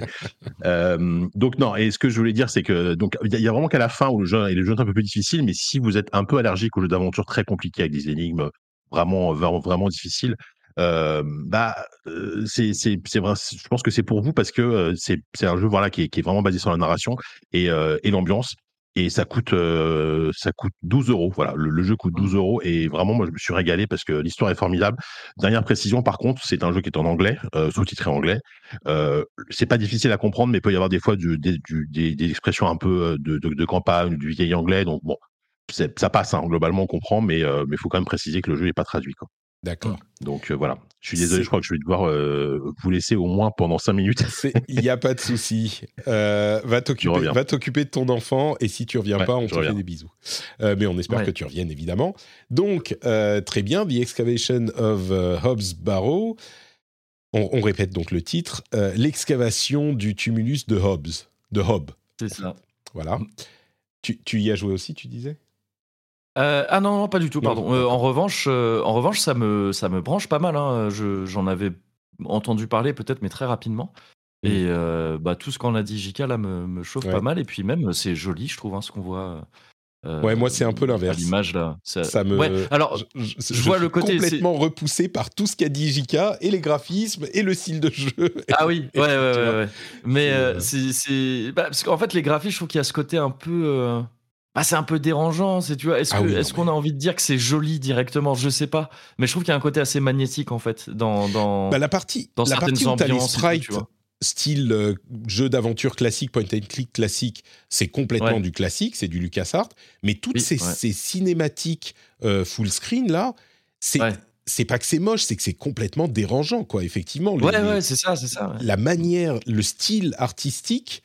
Euh, je mm. disais les yeux des chats ou les, les, personnages. Vraiment, il y a un truc bizarre avec ce jeu, quoi. Ouais, ouais, mm, ouais complètement. Mais du coup, ça, du coup, je trouve ça un peu, ouais, un peu attirant par sa, par son étrangeté, quoi. Ouais, je comprends, je comprends. C'est très spécifique.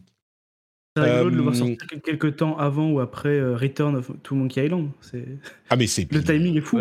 Tu, vois, c'est c'est ça, c'est les jeux. Tu disais, c'est Sylvain Tastet le jeu, et effectivement, euh, Oupi, Oupi c'est son truc.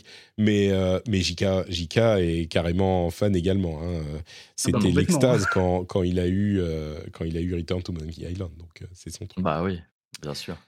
Euh, pour ma part, moi j'ai joué, figurez-vous, après vous avoir saoulé avec Street Fighter 6 la semaine dernière, j'ai joué à Street Fighter 5 parce qu'il est ah, dispo J'ai vu ça dans le conducteur, ouais, incroyable.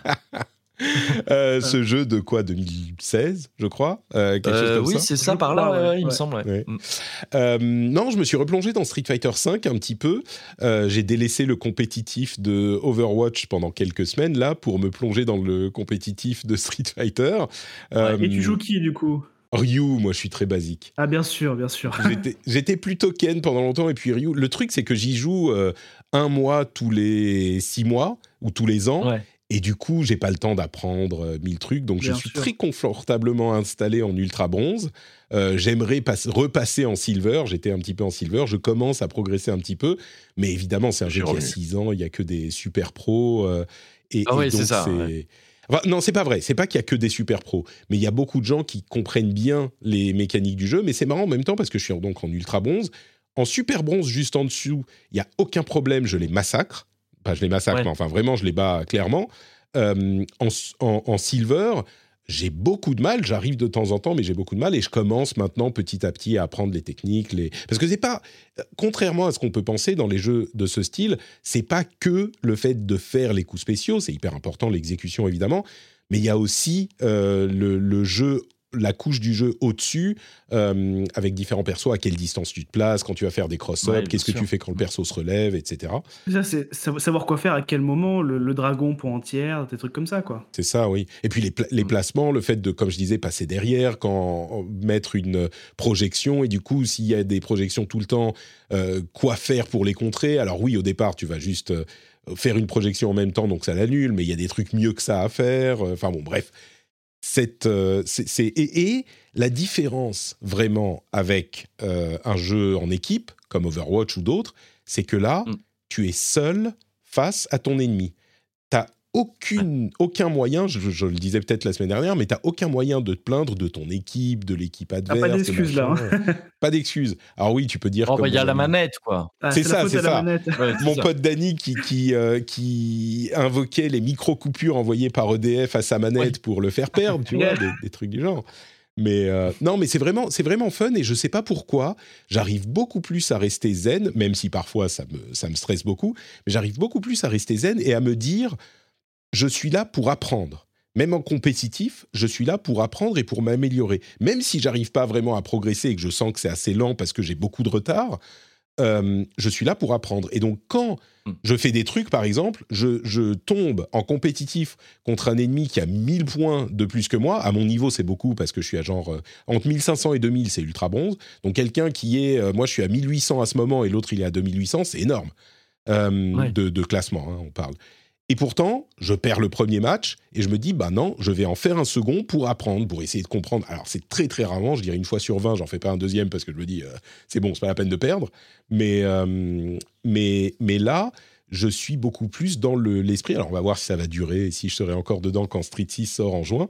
Mais, euh, mais je prends beaucoup de plaisir. Et vraiment, cet aspect, le chemin du guerrier, où tu es seul face à ton, ta, maîtrise du personnage, et euh, c'est toi qui peux gagner ou perdre, il y a quelque chose de vraiment, euh, comment dire, pas important, mais de vraiment motivant là-dedans. Ouais. J'ai eu, eu une... Ouais, vas-y j'ai eu une mésaventure, une mésaventure qui m'a beaucoup frustré. C'est la seule fois où j'ai eu quelqu'un, je l'ai battu, on a eu énormément de mal. Il jouait un Kage, donc un Evil Ryu, euh, et, j'ai eu énormément de mal à le battre. Et j'ai refait un deuxième match, et au moment où je l'ai rebattu, avec beaucoup de difficultés, vraiment, c'était un combat hyper. Il s'est déconnecté. J'étais. Ah oui, oh le lâche. Mais c'est la première fois en, en, 5 ans de Street Fighter, en 6 ans de Street Fighter 5, la première fois que quelqu'un juste se déconnecte. Et j'étais, mais, outré par l'outrecuidance de, ce, de cette personne. Comment, tu vois, c'est vraiment hyper, il te vole ta, ta victoire. En plus, t'es en, en classé, bien sûr. Il te vole ta victoire alors que tu l'as acquis à la sueur de ton front et à la, à la force de tes poings, tu vois. J'étais choutré, choutré, exactement. J'étais choqué. Mais là, tu, là, tu rentres de plein pied dans peut-être le vrai metagame du jeu de combat, c'est-à-dire dans le premier sens du terme, ce qui se passe en dehors du match. Et le jeu de combat, il commence en fait dès la sélection des persos et par ce genre de, enfin c'est un grand classique, hein, le rage quit. Euh, euh, ah, dans, ce, hein. genre de, de, circonstances. Et c'est des trucs qui peuvent euh, psychologiquement être un peu durs à encaisser. Et il faut, euh, il faut apprendre malheureusement à vivre avec parce que c'est très, c'est très courant. Mais bah, sur le jeu, en fait, c'était ça. C'est la je te dis, c'est la première fois que ça m'arrivait. Enfin, oui, ouais, ouais. Mais, mais après, parce qu'il me semble, si je me trompe pas, je sais plus si c'est le cas de Street 5, mais en fait, il y a de plus en plus de jeux maintenant qui essaient de faire en sorte que ce soit de moins en moins possible en te punissant plus sévèrement euh, en cas de déconnexion. Le truc, c'est que c'est compliqué à faire parce que bah, parfois, certaines déconnexions sont involontaires et il faut arriver à, faire le faire l'équilibre. en fait, au début du jeu, c'était pas très puni. Et, puis ils ont très vite ajouté le truc parce que tout le monde déconnectait tout le temps. Voilà, c'est ça. Pas la, ça, pas la carotte hein. et le bâton. C'est... Mm si c'est si répété, au bout d'un moment, le jeu comprend que bon, ok, tu, tu veux pas perdre, donc tu te déconnectes à chaque fois, quoi. Mais après, tu vois, quand tu quand tu peux pas te déconnecter comme ça, euh, ce ce côté mind game en dehors du, du combat, il va être dans l'acceptation du rematch ou pas, quoi. Il y a toujours il y a toujours moyen de faire rager quelqu'un euh, avant même ou après même le, combat dans un jeu de combat.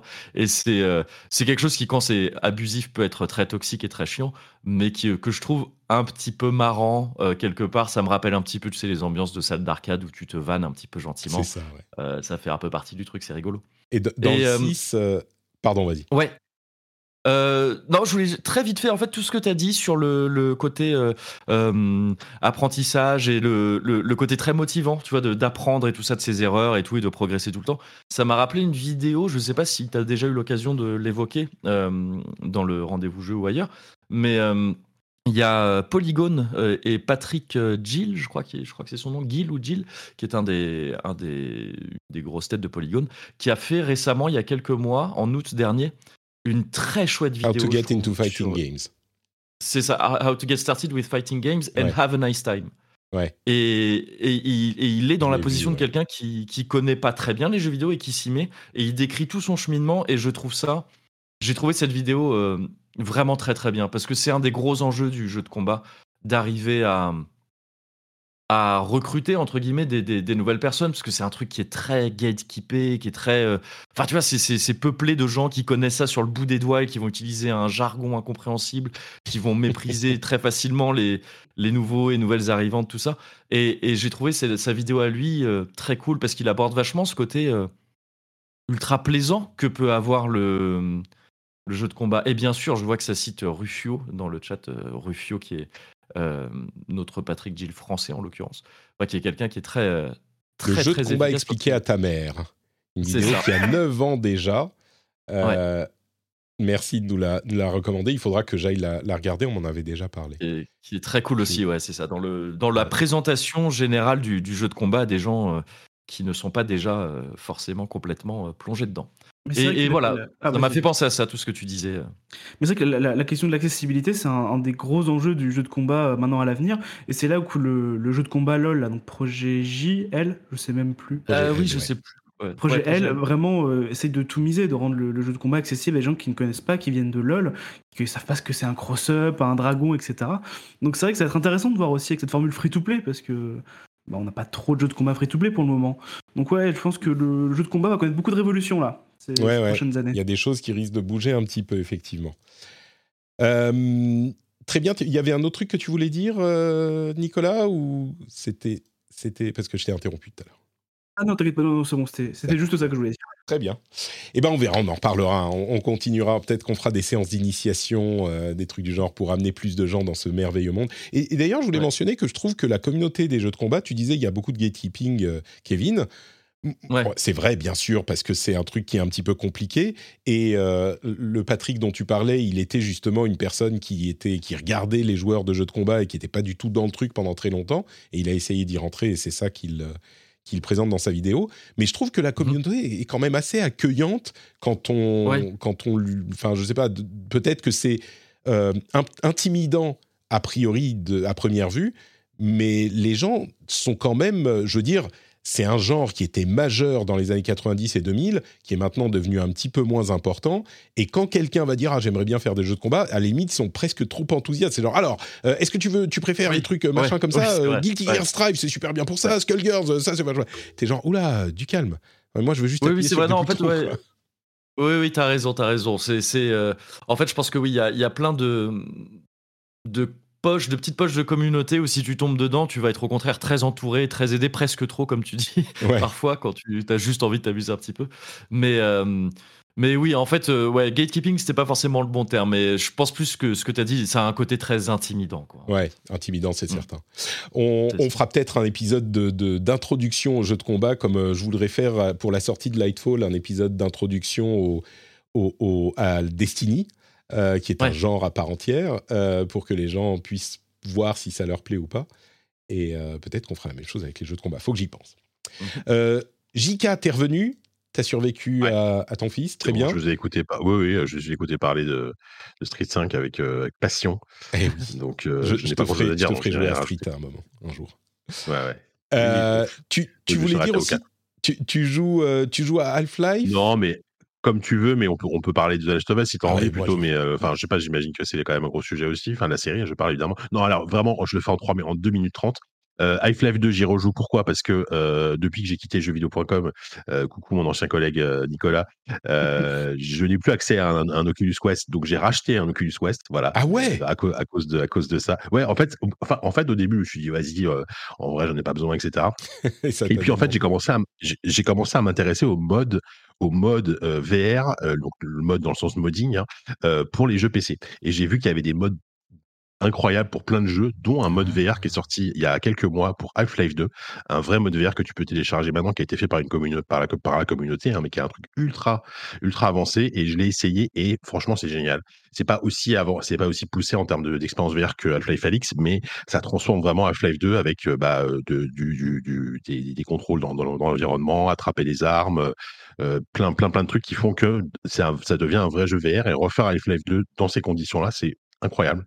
Donc voilà, je suis en train de rejouer Half-Life 2 en réalité virtuelle et c'est vraiment, c'est vraiment assez dingue. Et, c'est dispo, c'est quoi? C'est un mode pour Half-Life 2 Tu peux installer par Steam C'est dispo, c'est très, très facile à installer. Ça s'installe via, Steam.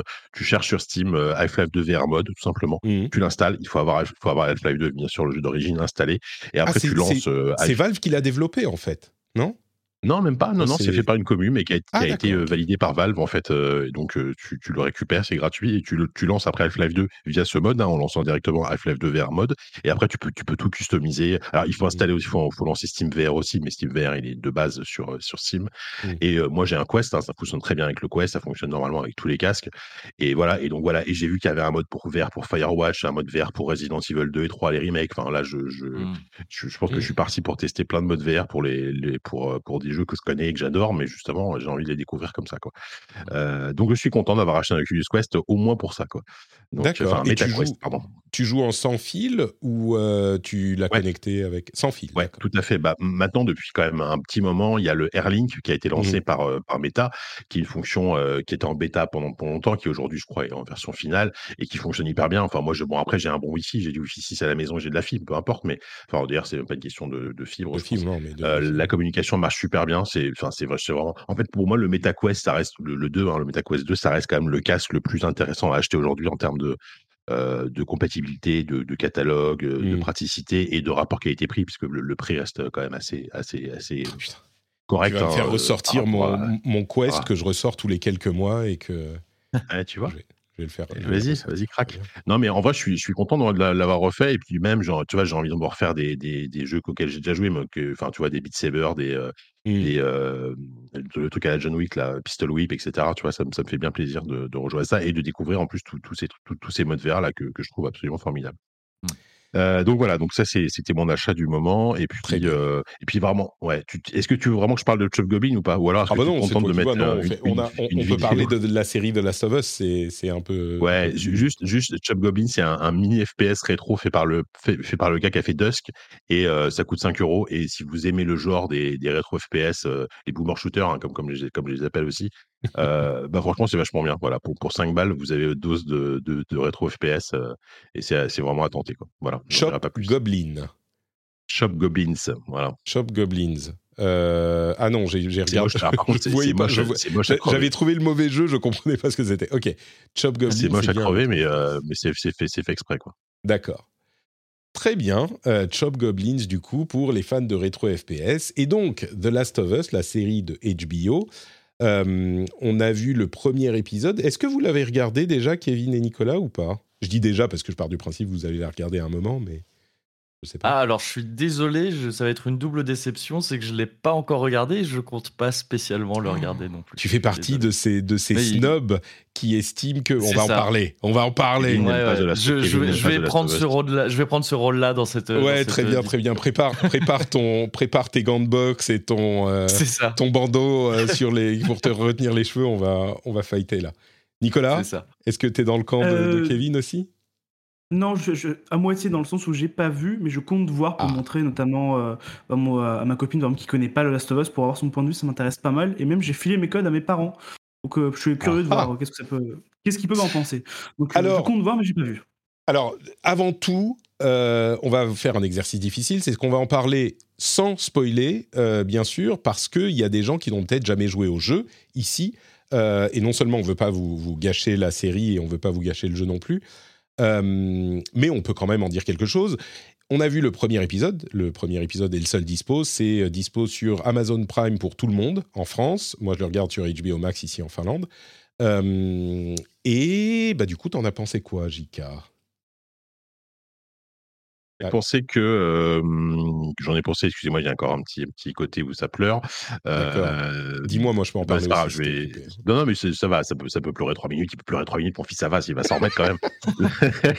T'as vu, elle a dur quand j'ai lève le pauvre. C'est bien. Non, juste rapidement, avant de vous laisser encore une fois, euh, j'ai trouvé ça très bien. Je me suis vraiment, j'ai pris énormément de plaisir. Je trouve l'exercice intéressant parce que euh, on s'y attendait un peu, mais je trouve que ce premier épisode reprend vraiment l'exacte structure du début du jeu, euh, parfois même au, plan près en fait. Euh, mais ce que je trouve intéressant comme exercice, c'est qu'ils étendent en fait certaines certaines scènes clés du jeu, notamment évidemment l'introduction, euh, qui là fait 30 minutes hein, dans tout. Le, le, premier épisode, le, premier épisode dure 1h20, donc c'est presque un, petit film quoi. là, en fait, la scène d'intro du jeu qui est très connue, si vous avez joué, vous savez ce qui se passe, etc. Elle est vraiment étendue et je trouve qu'elle rajoute pas mal de profondeur à la relation alors, entre, euh, bah, entre, entre les deux personnages qu'on voit au début. Je spoile pas, même si, euh, oui, c'est peut-être bien de pas spoiler, parce que pour, pour ceux qui n'ont éventuellement pas joué à The Last of Us, c'est ça. Euh, voilà. et en fait, tout, tout ça, en fait, est, ça, ça, colle bien avec ce qu'on voit après, c'est-à-dire que, notamment l'univers post-apocalyptique, il est un petit peu approfondi. Par exemple, la zone de quarantaine dans laquelle ils vivent, euh, le côté dictateur, dictature militaire est, est, approfondi et tout ça. Donc, c'est vraiment, je trouve ça hyper intéressant comme exercice. C'est à la fois très fidèle, euh, c'est hyper bien produit, parce que moi, je j'avais pas trop de doute là-dessus. quoi. HBO plus l'équipe de Tchernobyl, je me suis dit, bon, en gros, euh, ça va le faire. Et, voilà. Donc, du coup, du coup voilà, j'ai pris énormément de plaisir. J'ai hâte de voir quand même si par la suite, il s'arrive un petit peu à s'émanciper du jeu malgré tout, parce que je sais pas si ce, comme, comme premier épisode, je trouve d'être très fidèle au matériau d'origine, c'est super. Euh, sur 10 épisodes, je ne sais pas combien il y en aura dans la saison 1, je n'ai pas regardé. Je ne sais pas si ça peut tenir sur la longueur, mais, euh, mais j'étais vraiment pris beaucoup de plaisir à, cet épisode. Quoi. Ouais, mmh. je, suis, je suis assez d'accord avec tout ce que tu as dit. C'est, c'est hyper fidèle, en tout cas sur ce premier épisode au jeu. C'est même, oui, exactement la même chose, ce qui n'est pas surprenant parce que l'intérêt du jeu vient, je dirais, à 80-90% de la narration et de la mise en scène, et il est déjà méga cinématographique. Donc euh, voilà, c'est pas très étonnant de faire le choix de garder toutes les forces euh, du jeu. Et je vais pas répéter ce que tu as dit, mais je vais poser une, une autre question euh, qui va peut-être impliquer l'ami Moguri, du coup. Mhm. Une des questions qu'on peut légitimement se poser, c'est quel intérêt ouais. Quel intérêt à refaire euh, finalement en film exactement, reprendre exactement le jeu. J'imagine que c'est ton, ton j'ai envie de dire, ton opposition au, principe de la série. C'est un peu ça, euh, oui, oui, c'est un peu ça, clairement. Euh, après, même au-delà du fait de, de, faire exactement la même chose ou pas, c'est, pour être honnête, à hein, moi, The Last of Us, c'est pas une série qui me parle plus que ça. c'est juste une question d'affinité, hein, tu vois. J'en avais parlé dans un, Cozy Corner, à l'occasion de la sortie du 2, j'ai essayé de jouer au premier plusieurs fois. J'ai essayé de, finir le 2. Ça me, c'est des jeux qui me tombent des mains. Euh, je sais pas, ça correspond pas, tu vois, à ma sensibilité, quoi, tout simplement. Et, euh, et même si je, conçois sans mal, hein, pourquoi on peut les apprécier, euh, je, vois très bien toutes les qualités qu'on peut leur attribuer hein, sans, sans, aucun problème. Et je comprends aussi tout à fait comment, euh, comment on peut euh, apprécier cette série. Mais voilà, de base, je suis pas très attiré par le, par le, produit d'origine. Je suis pas non plus un fervent amateur des, euh, des adaptations de jeux vidéo en film ou l'inverse. Ce n'est pas quelque chose qui m'attire plus que ça de base. Donc en fait, c'est vraiment un truc qui est pas fait pour moi, quoi, tout simplement. et, euh, et au-delà de ça, il y a ce côté, effectivement, euh, de la part de Naughty Dog, qui est déjà un, un studio qui, euh, bah, qui, qui fait du enfin, qui fait le jeu vidéo le plus cinématographique possible dans son approche. Enfin, en tout cas, c'est le sentiment que ça me laisse, quoi. bah, il y a un côté, ouais, presque à quoi bon ce que tu viens de dire dedans ben, Oui, mais c'est déjà plus ou moins les jeux, du coup. Euh, bon. Mais peut-être ah. que. Ça me donne presque envie de dire bah oui, il fallait faire ça dès le début, vu que c'est ce que vous aviez envie de faire, manifestement, en fait. Il y, a, ce côté un peu là, mais, mais bon, euh, tu, vois bien, vu, que, vu ce que j'ai dit avant ça, que c'est un truc que je me dis de manière lointaine, puisque de toute façon, avant même toutes ces réflexions-là, bah, c'est un projet qui m'attire pas moi personnellement quoi.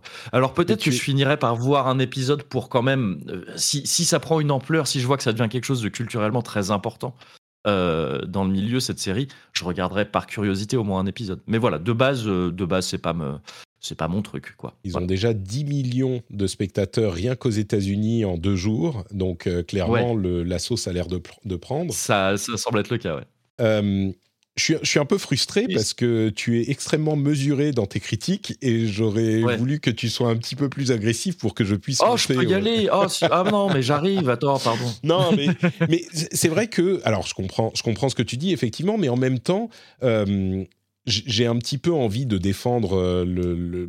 C'est même pas de défendre le truc parce qu'il n'a pas besoin qu'on le défende, mais il y a des gens effectivement qui, euh, de manière un petit peu, un petit peu snobinard, dit oh, j'ai l'impression qu'il y a une sorte de protection, surprotection du jeu vidéo.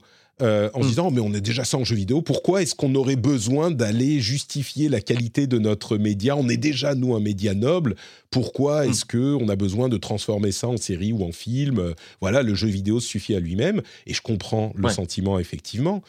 Euh, mais, en même temps, pourquoi pas? Est-ce qu'on a ce genre de critique quand on adapte un livre euh, en, film ou en série? Euh, Non, enfin, peut-être que le livre est mieux, peut-être que la série est mieux, mais on s'en fout.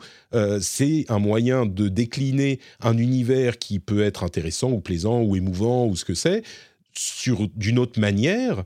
quand on fait une reprise d'une chanson et qu'on lui donne une nouvelle interprétation, euh, ben, personne va aller dire ah, mais attends le, titre il existe déjà pourquoi est-ce que tu vas aller le mm. reprendre? Tu vois c'est c'est ça qui me, qui qui me gêne un peu c'est cette euh, cette idée que euh, c'est sale de mm. vouloir décliner un jeu vidéo alors qu'on prend parce que il est tellement cinématographique en même temps que c'est refaire la même chose mais ça permet de faire découvrir de faire découvrir cette histoire, cette, euh, parce que c'est une histoire qui est forte, qui est intéressante, qui est émouvante, de la faire découvrir à d'autres personnes qui sont peut-être pas intéressées par le jeu vidéo, qui n'ont pas accès parce que culturellement, euh, euh, au niveau de l'âge, ils sont pas dans le jeu vidéo, et de leur faire découvrir le truc, ça peut. Et puis, comme on disait dans la chatroom, accessoirement, peut-être que Sony s'est réveillé un jour et ils se sont dit, mais attends, mais on pourrait faire un film. Mais pourquoi Pourquoi? Eh ben, mais on aime l'argent. Voilà. Peut-être qu'ils sont, dit, ils sont dit ça. Ils se sont dit, mais on aime l'argent. Et je dois dire que, euh, alors, ça fait un moment qu'il y a eu des adaptations de jeux vidéo qui étaient réussies, mais là, pour le coup, Sony, alors qu'ils ont eu une adaptation de euh, Uncharted qui était vraiment le minimum syndical et qui était plutôt médiocre, je dirais. C'est pas mauvais, le film Uncharted, il est pas mauvais, Enfin, vraiment, il euh, n'y a rien de, de, y a rien à conserver, à garder dans, dans ce film.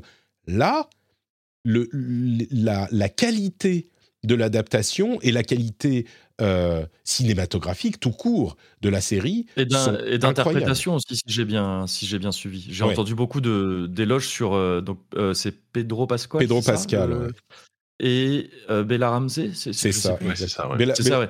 et et il me semble, euh, enfin, j'ai entendu beaucoup de, d'éloges sur leur, euh, sur leur interprétation. Euh, Alors, je trouve que Bella, dans le premier épisode, on la voit pas beaucoup. Donc, je trouve que les éloges sont peut-être un petit peu.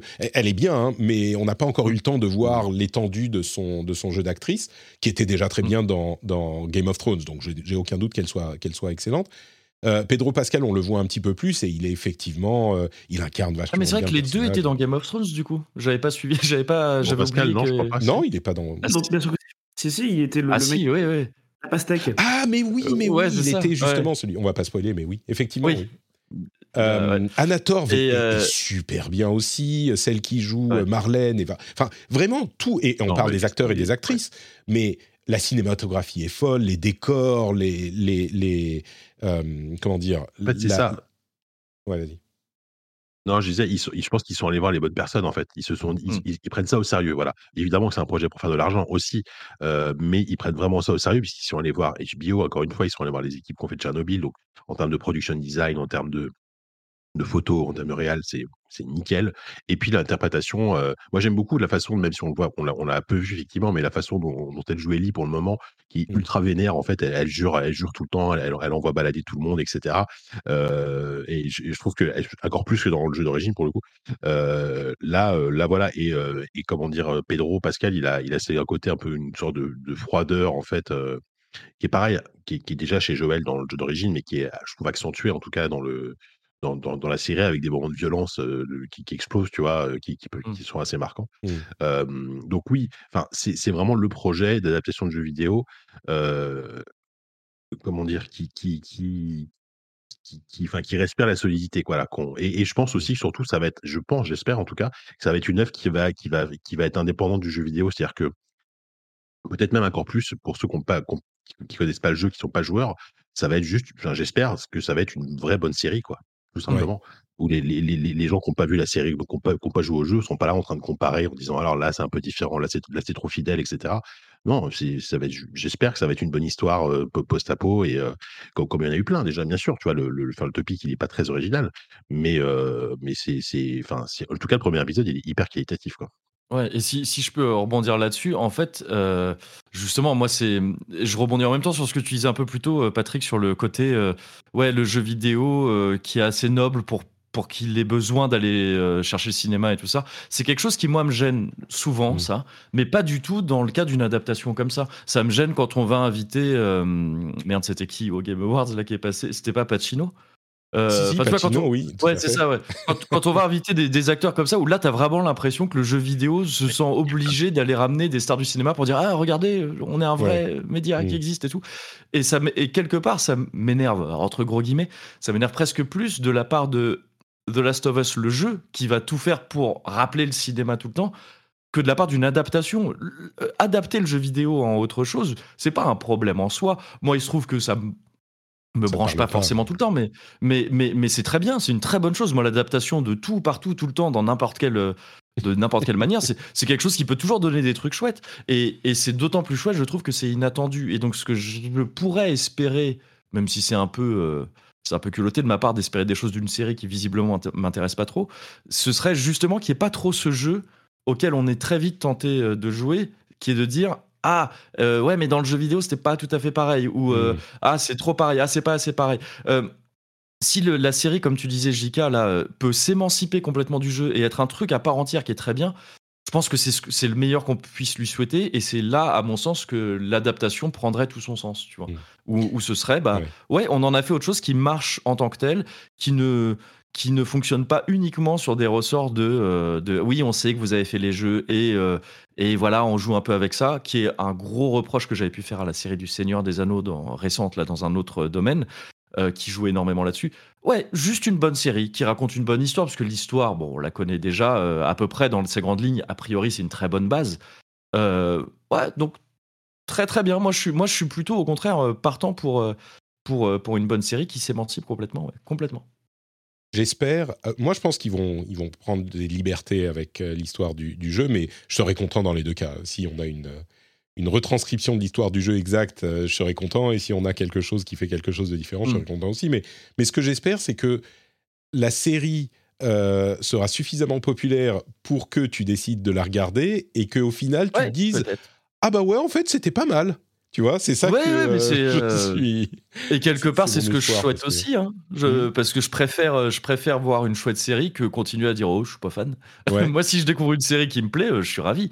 Je suis ravi. Donc oui, oui, je, je, je, laisse un peu passer là parce que voilà, bon, pour l'instant, il y a d'autres trucs qui me qui m'attirent plus en ce moment, quoi. Mais mais je je. On en reparle. Je pas du tout opposé au fait de la mater. Ouais, c'est ça. On peut. En on en reparle dans, dans 9 semaines, enfin dans 8 semaines, quand elle sera terminée. Et, peut-être que j'irai, mais c'est la meilleure série du monde. Bah, en tout cas, je crois que. Euh, connaissant, tu... non, je pense pas, mais bon. Oui, c'est possible que non, effectivement. Mais, j'ai l'impression qu'au moins, euh, ce qu'on peut lui, euh, lui attribuer, c'est le fait qu'elle soit la, la, série la plus. Euh, comment dire, qui a le plus de respect pour le matériau de base. Et c'est la première mm. fois, je crois. Il y a déjà eu des bons films ou des bonnes séries faits à partir de jeux vidéo, mais là, on est vraiment dans un scénario, et je vais conclure là-dessus, dans un scénario où on a un respect pour le matériel de base, je dirais même une révérence pour le matériel de base qui est euh, complètement établi. C'est-à-dire qu'on sent que c'est pas la télé ou le, ou le cinéma qui viennent qui disent Ok, alors vous avez fait quoi? On, va le faire, mais bien. Genre, on va le faire, mais pour le ciné, quoi. On va le faire euh, entre adultes.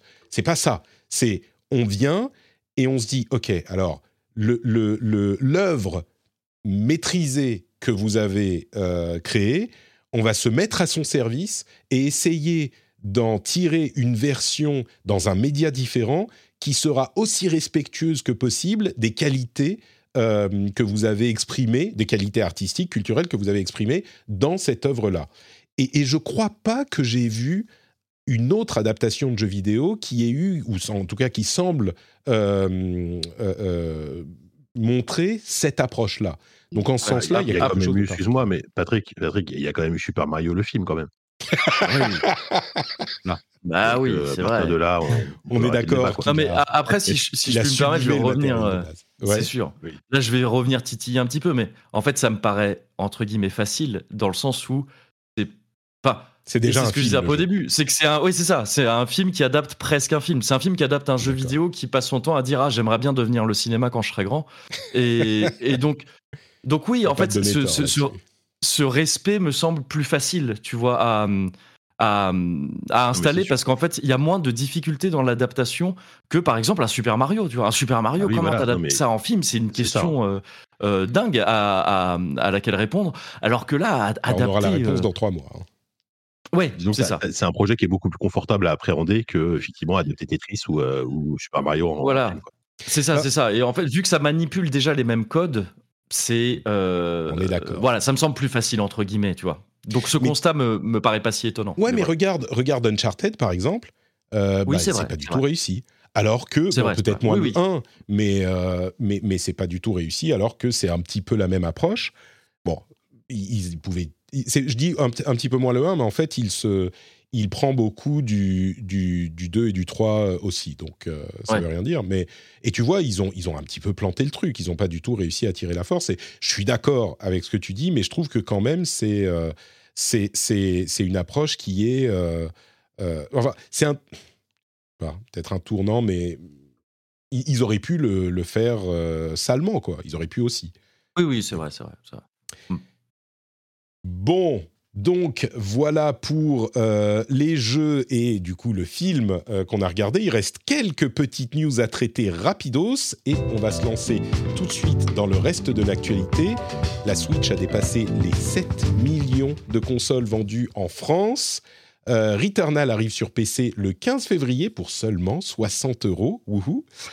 et la news la plus importante de ces trois de loin, euh, Power Wash Simulator va en 2023 avoir un contenu bonus qui vous laissera nettoyer le manoir de Lara Croft, euh, qui est parti en aventure, mais qui a bien sali son manoir. Donc, euh, si vous vouliez des, défis un peu plus importants dans Power Wash Simulator, voilà. vous pouvez y aller. Il y, a, un marchand, il y a, il y a des crossovers de fou à faire avec un jeu comme ça, quoi. Imagine, je sais pas, ouais, Poulard, euh, oui, euh, enfin, je sais pas, des trucs, des trucs de liste, de grosses licences, c'est hyper ah, connu, genre les, les, mais autant l'école de la mort de Star Wars, des trucs comme ça. Quoi. Le, truc, c'est que de Last of Us, imagine. ouais. en fait, pour, Tomb Raider, c'est parce que le, jeu est édité par Square Enix et vu que la, Tomb Raider ça appartenait à Square Enix il n'y a pas si longtemps, ah. ils ont fait un crossover facile, c'est pour ça. Je savais même pas que c'est Square Enix en a. Eh oui, oui, alors je, c'est. Power Wash Simulator, c'est édité par Square Enix. Eh oui, ils oui, oui. Ils ont eu l'œil, euh, l'œil qu'il fallait. Euh, un truc que je dirais ça, sur va, être, ça, va, être, le jeu service, c'est le jeu service de Square Enix. Personne n'a vu venir. Tu vois Ils ont raté Marvel's Avengers, mais Power Wash Simulator. Euh, euh, le prochain, ça sera crossover Naruto.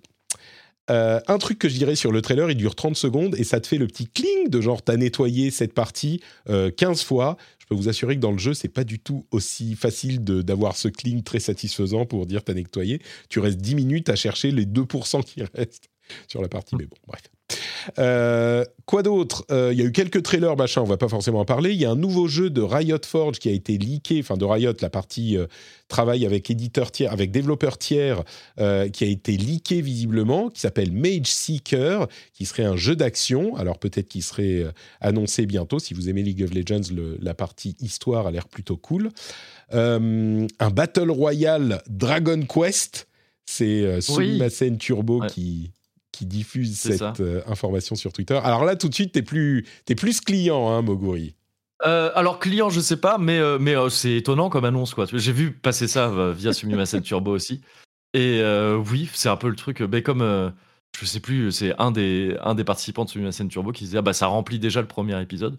Et oui, c'est bien d'entamer sur ce genre de truc un peu un peu fou. Mais bon, Square Enix a fait ça il y a pas longtemps avec FF7. Ça n'a pas super bien marché. Et c'est sur mobile aussi. Ça n'a pas hein. super bien marché. Dragon Quest Champions et oui, Ah oui, il a fermé, j'étais plus sûr. oui, ouais, il a fermé. enfin, il, a, il vient de fermer, genre, il y a une semaine, quoi. Ouais. Donc bon, bah, il retente avec Dragon Quest. et puis il y avait même un Dragon Ball. Euh, Breakers, ah ouais, je qui est pas, mais qui n'est pas un Battle Royale, donc c'est pas tout à fait la même chose. Ouais, ok. C'est Dead by Daylight en fait, c'est le même modèle. Euh. C'est ça. Mmh, ok, ouais. Euh, quoi d'autre? Tarisland, euh, le MMO de euh, Tencent qui va remplacer World of Warcraft. c'est, vous savez qu'ils n'ont pas réussi à signer le renouvellement de l'exploitation de la licence en Chine, donc ils se sont dit, bah, on va faire un, MMO. Seriez-vous surpris si je vous disais que ça ressemble un petit peu à World of Warcraft?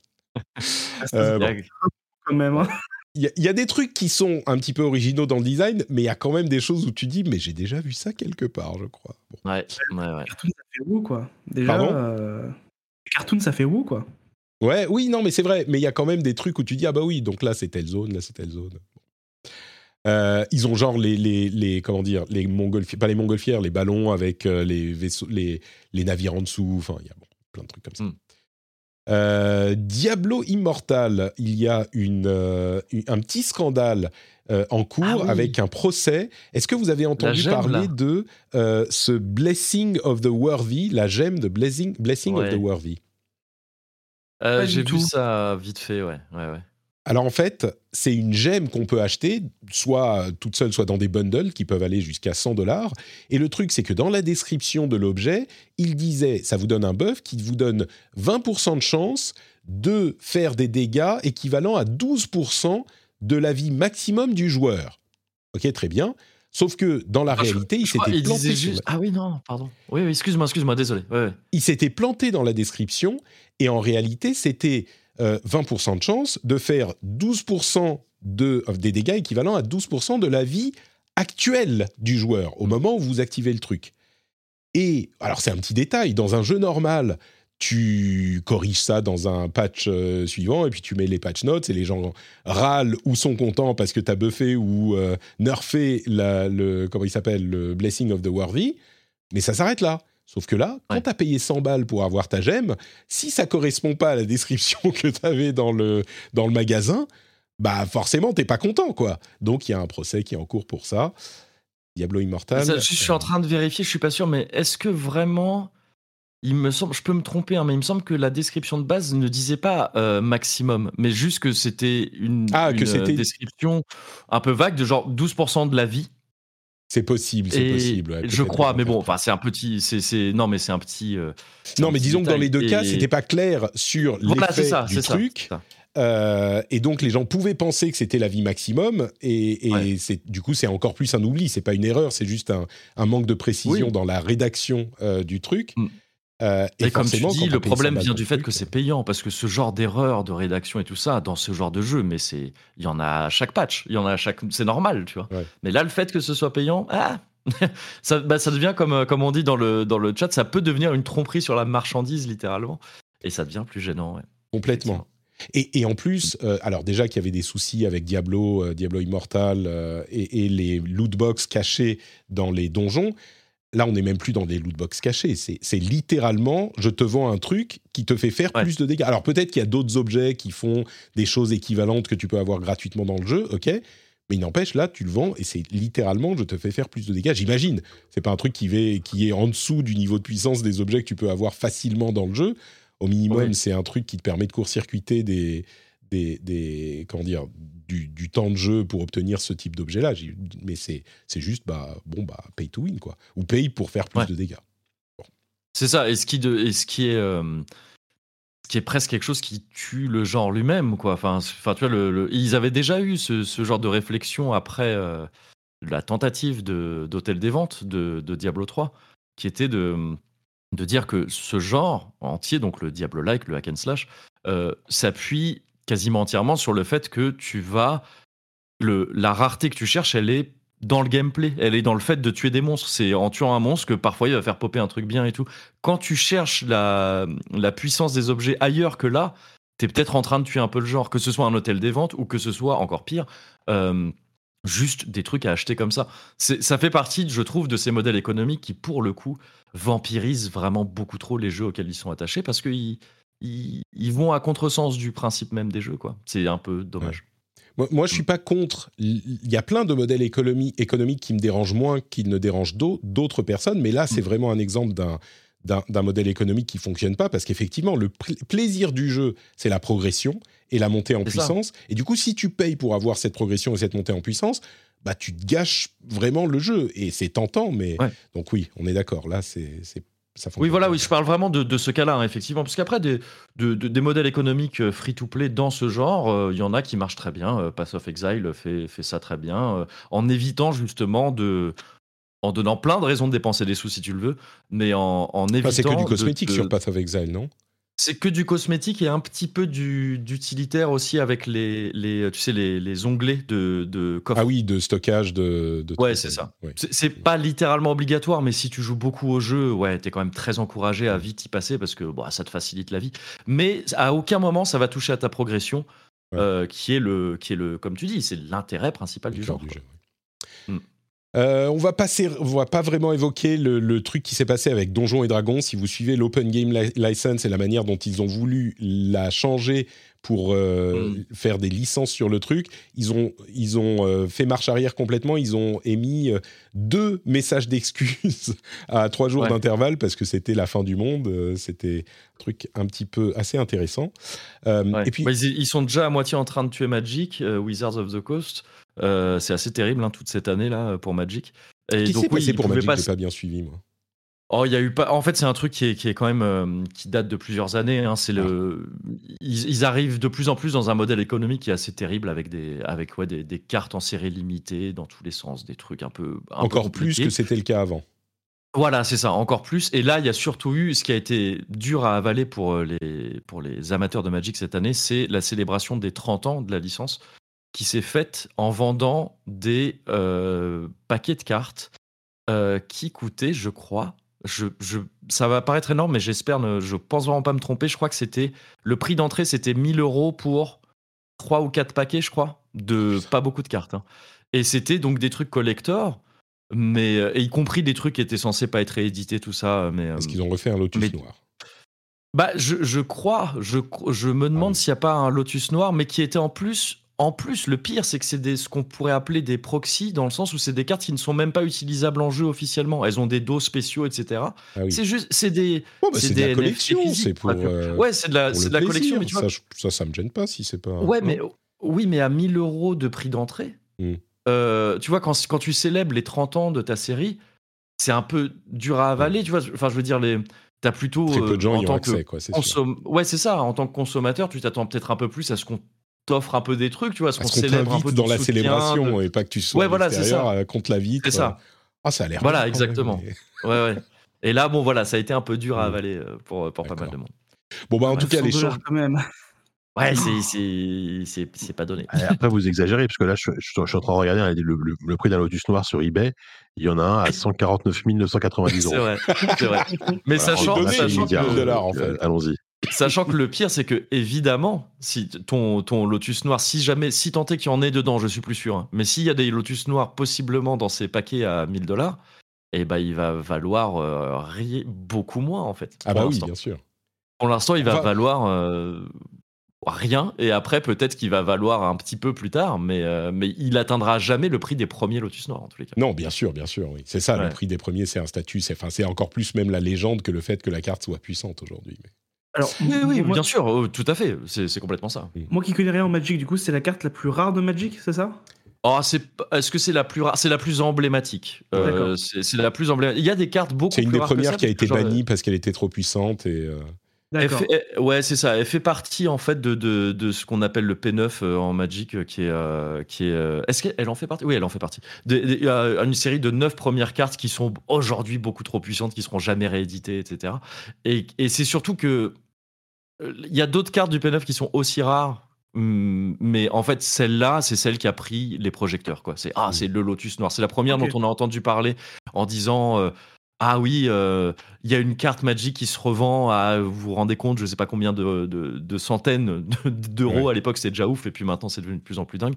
Le magazine, un des magazines euh, cultes de, Magic s'appelait Lotus Noir, ou s'appelle toujours Lotus Noir, d'ailleurs, le, magazine officiel peut-être.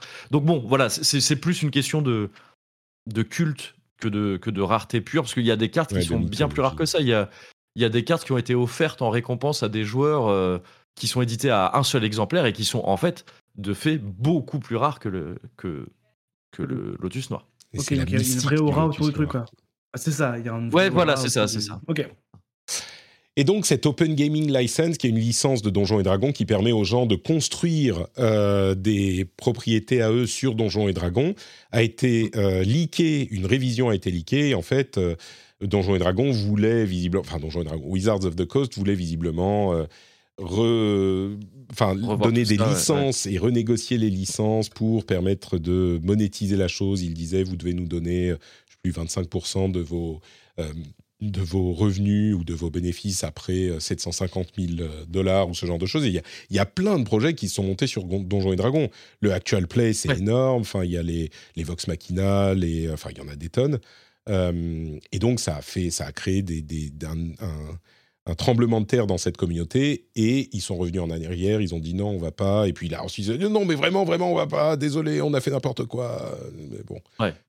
Bah, je connais au moins une personne personnellement qui a dû vraiment avoir un, souffle de, soulagement euh, suite à ça parce qu'il est complètement dans ce business-là de, de, tu, penses à de la licence. Euh, non, non, non. Euh, je sais pas si tu connais à, à une, au copain d'une connaissance commune. Je veux pas ah, d'accord. là. Euh, mais qui, qui, qui, dont le métier est de créer des objets et des, du contenu pour les campagnes mm. Donjons et Dragons, et qui était très très inquiété par ça. Ah mais oui, il y a euh, tout un écosystème énorme qui s'est ah créé autour de ça. Mm. Et donc, bref. donc là, ouais, ouais, il doit être très rassuré. C'est ça, ils sont revenus en arrière.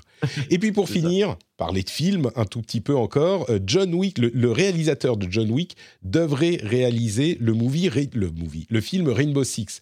Et moi, étant grand fan de John Wick, je me dis pourquoi pas? Tout à coup, euh, Rainbow Six, euh, hier, je me disais mais rien à foutre que ça soit en film. Et là, peut-être que ça pourrait être intéressant. Il s'appelle Chad Stahelski on verra. Et le réalisateur de toute la, licence, de toute la licence euh, John Wick, c'est ça? C'est le même qui a fait tout, euh, tous les jeux fait les quatre, mais. Euh, ouais. Et, c'est surtout un, un, chorégraphe de mmh, combat de, de, talent, quoi. Ouais, ouais, ouais. Et c'est lui qui réalise le 4, donc j'imagine qu'il a fait les trois autres avant. Mmh. ok.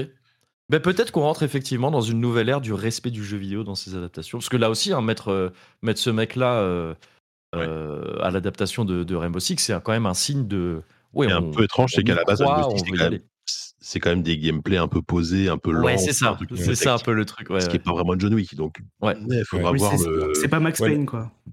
Même si Rainbow Six, j'ai l'impression depuis, ouais, enfin j'ai l'impression que le, Rainbow Six en cours, là j'ai oublié le nom, euh, s'éloigne un petit peu Siege, ouais, voilà, c'est ça. J'ai l'impression que ça s'éloigne un petit peu du côté plus contenu. non, moi, je dis, non, c'est Ghost Recon qui s'est beaucoup éloigné du truc de base. Rainbow Six, euh, ça a toujours été les unités GIGN d'élite, euh, tu vois, qui rentrent pour les situations de crise avec otages, ce genre de choses. Donc ça s'éloigne ouais, un petit peu, mais.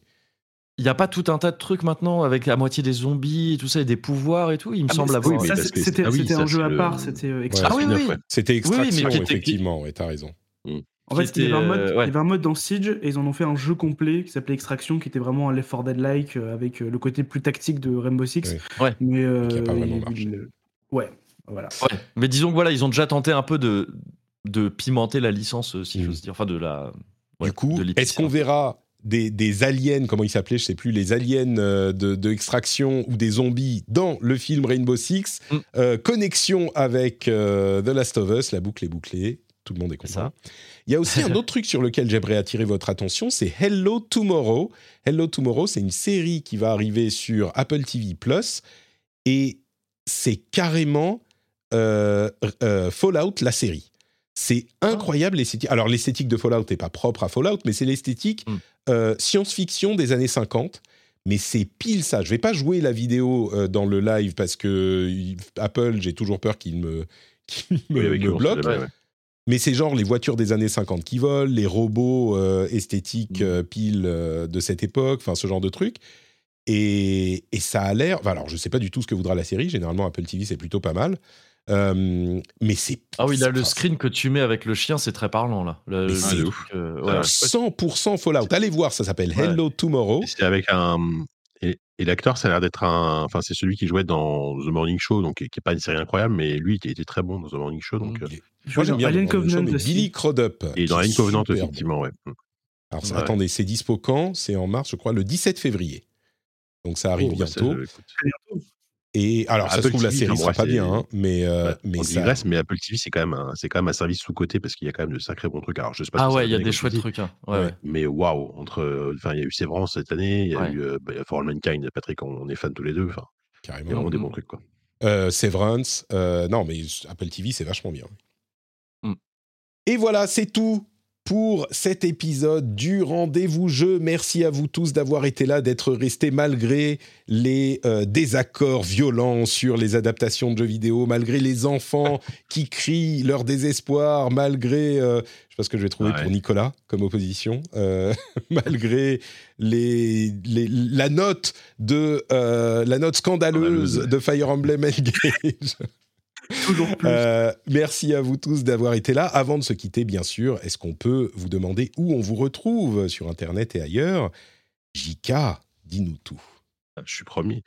Euh, sur, euh, bah, sur ZQSD, bien sûr, le, le, podcast que vous connaissez probablement, parce que, enfin, au moins de nom, parce que j'en parle à chaque fois que je viens dans l'émission. Donc voilà, il serait peut-être temps de se mettre à l'écouter, s'il vous plaît, si vous ne l'avez pas fait encore. C'est quoi cette histoire de mini-épisode que j'ai vu sur Twitter là? Oui, alors en fait, je, rapidement, à la fin du mois, dans, même pas dans quelques jours, euh, on, va fêter les 10 ans de ZQSD. Euh, on a commencé en janvier 2013, ouais, fin janvier 2013, le premier numéro, et on n'a on, pas pu s'organiser correctement ce mois-ci pour faire quelque chose, donc on va faire un, gros numéro, on espère, enfin même pas on espère, on est sûr, euh, la, date on la communiquera plus tard, mais un, samedi en fait en direct sur Twitch, on, va faire ça dans la cave de l'apéro du Capitaine, là on a commencé en plus, donc c'est cool. bref, et en attendant du coup pour occuper le terrain, on, sort une série de, de mini-épisodes où euh, chaque membre de la rédaction avec moi revient sur ses attentes 2023. Donc là, on a sorti Walou, euh, Corentin il y a deux jours. Et là, il y a Sophie qui vient l'épisode avec Sophie qui va sortir et Voilà, on va étaler un petit peu les sorties pour histoire d'avoir quand même des petits podcasts qui sortent euh, d'ici la fin du mois. Donc c'est nos attentes 2023. À chaque fois, ça dure aller 20-30 minutes. Ça, permet, d'avoir un petit peu de ZQSD en attendant quand même le, gros numéro de, du mois prochain. Quoi. Alors si je puis me permettre, Jika, Corentin a déjà euh, sorti la date, hein, euh, si tu Oui, je sais. ah oui, oui, c'est un En fait, on va envoyer les takedown notices à Twitter et tout. En fait, je, ne donne pas la date parce que je m'en souviens plus. Donc, euh, non, c'est le 4 février, voilà. C'est ça. ce sera 4 février. Ce sera 4 février, oui, ce sera 4 février en direct sur Twitch. On va, donc ce sera enfin, enfin, ce sera à partir de 19h probablement, jusqu'à probablement un peu tard. Voilà, on va, on va pouvoir fêter un peu ça dans les meilleures conditions possibles, probablement, ou pas. Bien. Magnifique. Euh, Kevin, où es-tu Dans quel euh, coin de l'internet es-tu Oh, je suis, toujours dans mon petit coin à moi. C'est ça, oui, incroyable. Un coin euh, que je qualifierais de hmm, confortable. J'apprécie. oui, bah toujours le, cozy corner, effectivement. Pareil, hein, j'en reparle à chaque fois, donc on commence à connaître avec Médoc toujours. Et, et, là, on fait notre rentrée gentiment. On a, on n'a pas pu on n'a pas eu le temps d'enregistrer un épisode complet euh, après la, rentrée, là, donc on a fait un petit hors-série et euh, on s'apprête à la reprendre vraiment, le, la rentrée avec, euh, avec, on va essayer de, revoir un peu tous nos, tous nos paliers Patreon. J'en dis pas plus pour le moment, mais c'est un truc auquel mhm. on pense depuis un bail. On va essayer de revoir un peu tout ça pour, dans l'ensemble, rendre tout plus accessible. C'est-à-dire baisser les, baisser les, les, prérequis pour avoir accès à, nos, différents, nos différentes récompenses. Voilà. Et, évidemment sur Twitch aussi, sur la chaîne euh, Alice Blaze, euh, sur laquelle on retrouve plus souvent Médoc que moi. Mais, euh, mais on est là-bas aussi. Parfait, merci beaucoup Kevin. Et bah, Nicolas, du coup, où es-tu X, Cross Sable? Ah, donc ne commence pas. Écoute, on peut me retrouver sur Twitter, TheXable, et évidemment sur euh, JV. On peut retrouver mes tests, etc. Et euh, demain, si vous voulez, vu qu'on a parlé de Fire Emblem Engage, on va faire un gaming live justement sur la chaîne YouTube de JV pour euh, jouer en live, répondre à vos questions. Donc si vous avez des questions sur le jeu avant de le prendre, n'hésitez pas à passer une petite tête. Je répondrai avec plaisir à vos questions en tout genre. Voilà. Magnifique, merci beaucoup à tous les trois. Pour ma part, euh, c'est Note Patrick sur tous les réseaux sociaux et partout. Vous retrouverez euh, dans les notes de l'émission les liens vers les comptes Twitter des euh, camarades qui étaient avec moi aujourd'hui, mais aussi vers tout ce que je fais la chaîne Twitch, les replays sur YouTube, les VOD pour les podcasts, euh, que vous pouvez regarder en différé en vidéo si ça vous intéresse. Euh, vous avez aussi le Discord, qui est le meilleur endroit, le plus sympathique d'Internet, évidemment. Et le Patreon, patreon.com slash si vous voulez soutenir cette émission et nous aider à continuer, nous permettre de continuer à faire ce travail qui nous passionne. Merci à tous et à toutes, on vous fait de gros bisous et on se retrouve dans une semaine pour un nouvel épisode. Entre parenthèses, je publierai dans quelques jours sur ce flux et sur le flux du rendez-vous tech euh, l'enregistrement d'un AMA Ask Me Anything FAQ que j'ai enregistré hier en live sur Twitch et je vais les reprendre de temps en temps. C'était plutôt sympa, ça s'est bien passé. Donc si ça vous plaît, dites-le moi.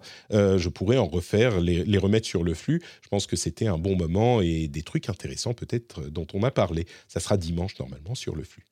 Gros bisous, à mardi pour le rendez-vous tech et à jeudi pour le rendez-vous jeu. Ciao ciao Et je vais même faire en direct le générique. Bisous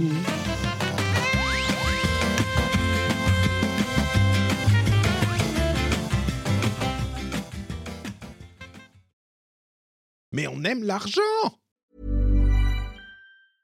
Hi, my name is Danny Pellegrino from Everything Iconic, and I'm excited to talk to you about Club Med.